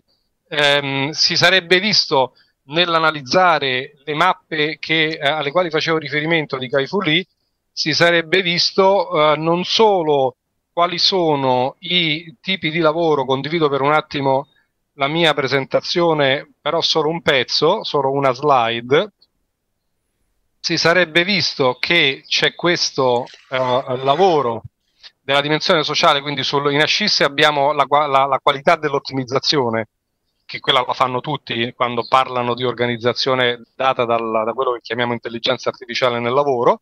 Kaifu lui ha aggiunto l'asse verticale della socialità, perché se un lavoro sociale è più difficile che una macchina possa sostituirlo. Le chiamiamo ancora macchine, non sono macchine, non sono neanche elettroniche, sono intelligenze artificiali, ma le chiamiamo ancora macchine. Io per primo, quando, quando devo far vedere che ho studiato, la chiamo macchina, ma sbaglio. Quindi in questo quadro possiamo mettere, per esempio, mettiamo le macchine, i lavori proposti per il solar punk del quale parlava, eh, del quale parlava Francesco, ci sono quattro aree, ovviamente come sempre nei, nei, nei quadranti a due dimensioni, la zona in basso a sinistra è quella in maggior pericolo, eh, la zona in alto a destra è più o meno quella che sappiamo gestire meglio. Troviamo per esempio delle cose interessanti che sembrano barzellette, ma non lo sono, l'eternologista o il tanatologista, l'equivalente futuribile del, dello psicologo, ma questa è una cosa che, che eh, ricorre, mentre il backforesting, quindi il backforester, quello che eh, riforesta delle parti che erano state sottratte alla foresta, ma poi invece c'è tutta una serie di attività e quello che abbiamo aggiunto rispetto al progetto originale di Kai Fu Lee è il movimento. Vedete le frecce, per esempio il, il pilota di drone che fa delle ricognizioni che abbiamo tenuto nella, nella specificazione di Francesco è eh, oggi come oggi in quella che è una zona a lento decadimento verso l'intelligenza artificiale, ma si muove sicuramente verso la zona di pericolo perché eh, esistono già dei sistemi operativi per pianificare le missioni dei delle flotte di droni e quindi verranno usati sempre più facilmente. Quindi eh, eh, si va verso la zona pericolo.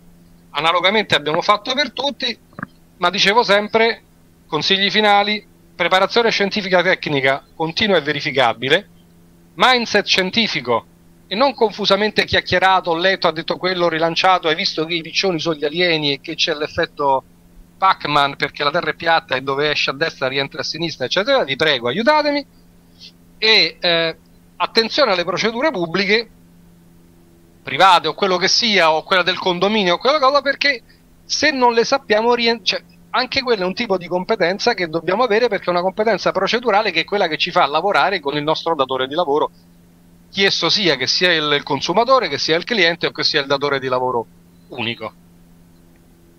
Altri spunti sono sul sito del, dell'editore ultraedizioni.it nell'area blog e l'ultimo che ho messo è il futuro si è avvicinato proprio per la ripartenza, cioè non c'è dubbio che gli effetti non lineari della ripartenza avranno effetto. Il futuro è diventato presente, non, non è domani che dobbiamo pensarci, dobbiamo pensarci oggi. Saluto gli autori che non sono intervenuti a questo evento. Bene, concluderei allora, in- concluderei questo intervento, questa- questo dialogo, questo, non so mai come definirle, conferenze, conferenze online, è stato interessantissimo con una mia piccola osservazione sull'ultimo intervento di Leo, cioè mi pare che la prima infrastruttura necessaria per, per la ripartenza sia una infrastruttura della formazione senza la quale nessuno di, nessuna di queste evoluzioni, nessuna di queste trasformazioni avrà una ricaduta sulla, sulla- sui lavoratori, sulle persone che poi questi lavori devono fare. È già tardi. Ed è già tardi. Va bene, vi ringrazio tutti e vi saluto. E, e- e- Grazie a tutti, grazie a te Antonio, grazie a Marco. Grazie, grazie, grazie a tutti. Speriamo di tornare a vederci presto dal vivo. dal vivo. Esatto. Sarà un bello spettacolo, ma questo c'è. Ciao, grazie. Arrivederci. Ciao, a ciao a tutti. Ciao. Grazie a tutti, ciao. Avete ascoltato Fantascientificast, podcast di fantascienza e cronache della galassia, da un'idea di Paolo Bianchi e Omar Serafiti, con il contributo cibernetico del Cylon Prof Massimo De Santo. Potete seguirci ed interagire con noi sul nostro sito fantascientificast.it, su Facebook alla pagina Fantascientificast, su Twitter sul profilo at Fantascicast, sul nostro canale Telegram t.me slash fantascientificast, sulla nostra community Telegram t.me slash fsccommunity. Se siete particolarmente timidi, potete utilizzare la vecchia, cara e affidabile posta elettronica, scrivendoci all'indirizzo redazione at fantascientificas.it. Tutte le puntate sono disponibili sul nostro sito, su Apple iTunes, su Spotify e su Podbean all'indirizzo podcast.fantascientificas.it. Se volete, potete lasciarci una valutazione a 5 stelle su Apple iTunes ed offrirci una birra romulana o un gotto esplosivo pangalattico, sostenendoci tramite una donazione PayPal utilizzando l'apposito pulsante sul nostro sito. Fantascientificast è una produzione amatoriale. Non si intende infrangere alcun copyright, i cui diritti appartengono ai rispettivi detentori. L'autorizzazione SIAE 5612I5359. Nessun byte e nessun tribolo sono stati maltrattati durante la produzione di questo podcast. Alexa 4 e l'equipaggio di Fantascientificast vi augurano lunga vita e prosperità e vi danno appuntamento alla prossima puntata lungo la rotta di Kessel.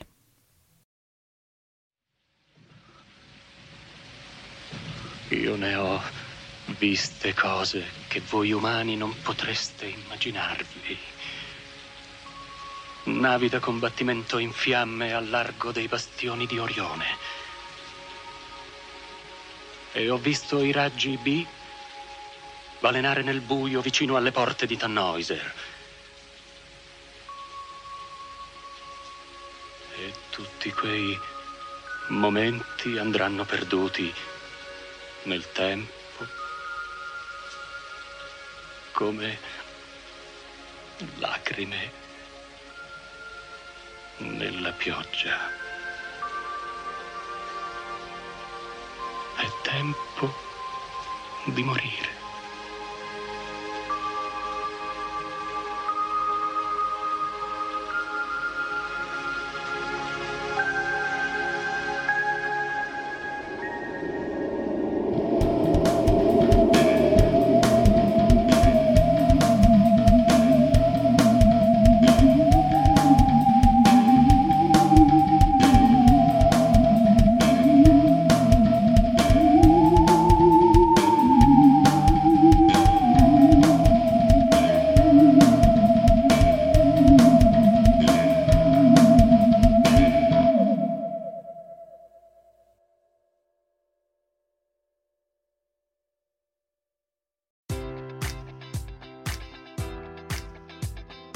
Enjoy all your favorite sports like never before at BetMGM. Sign up using code Buckeye and receive up to $1,500 back in bonus bets if you don't win your first bet. When you register with BetMGM, you'll get instant access to a variety of parlay selection features, live betting options, and the best daily promotions in the business. And with BetMGM at your fingertips, every play and every game matters more than ever. Place your money line, prop, or parlay bets with the king of sportsbooks today. Sign up using code Buckeye and receive up to $1,500 back in bonus bets if you don't win your first bet.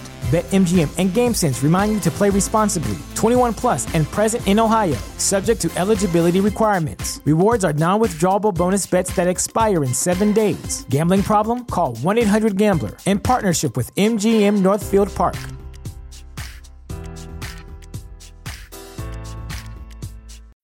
When you need mealtime inspiration, it's worth shopping Kroger, where you'll find over 30,000 mouthwatering choices that excite your inner foodie. And no matter what tasty choice you make, you'll enjoy our everyday low prices, plus extra ways to save, like digital coupons worth over $600 each week. You can also save up to $1 off per gallon at the pump with fuel points. More savings and more inspiring flavors make shopping Kroger worth it every time. Kroger, fresh for everyone. Fuel restrictions apply.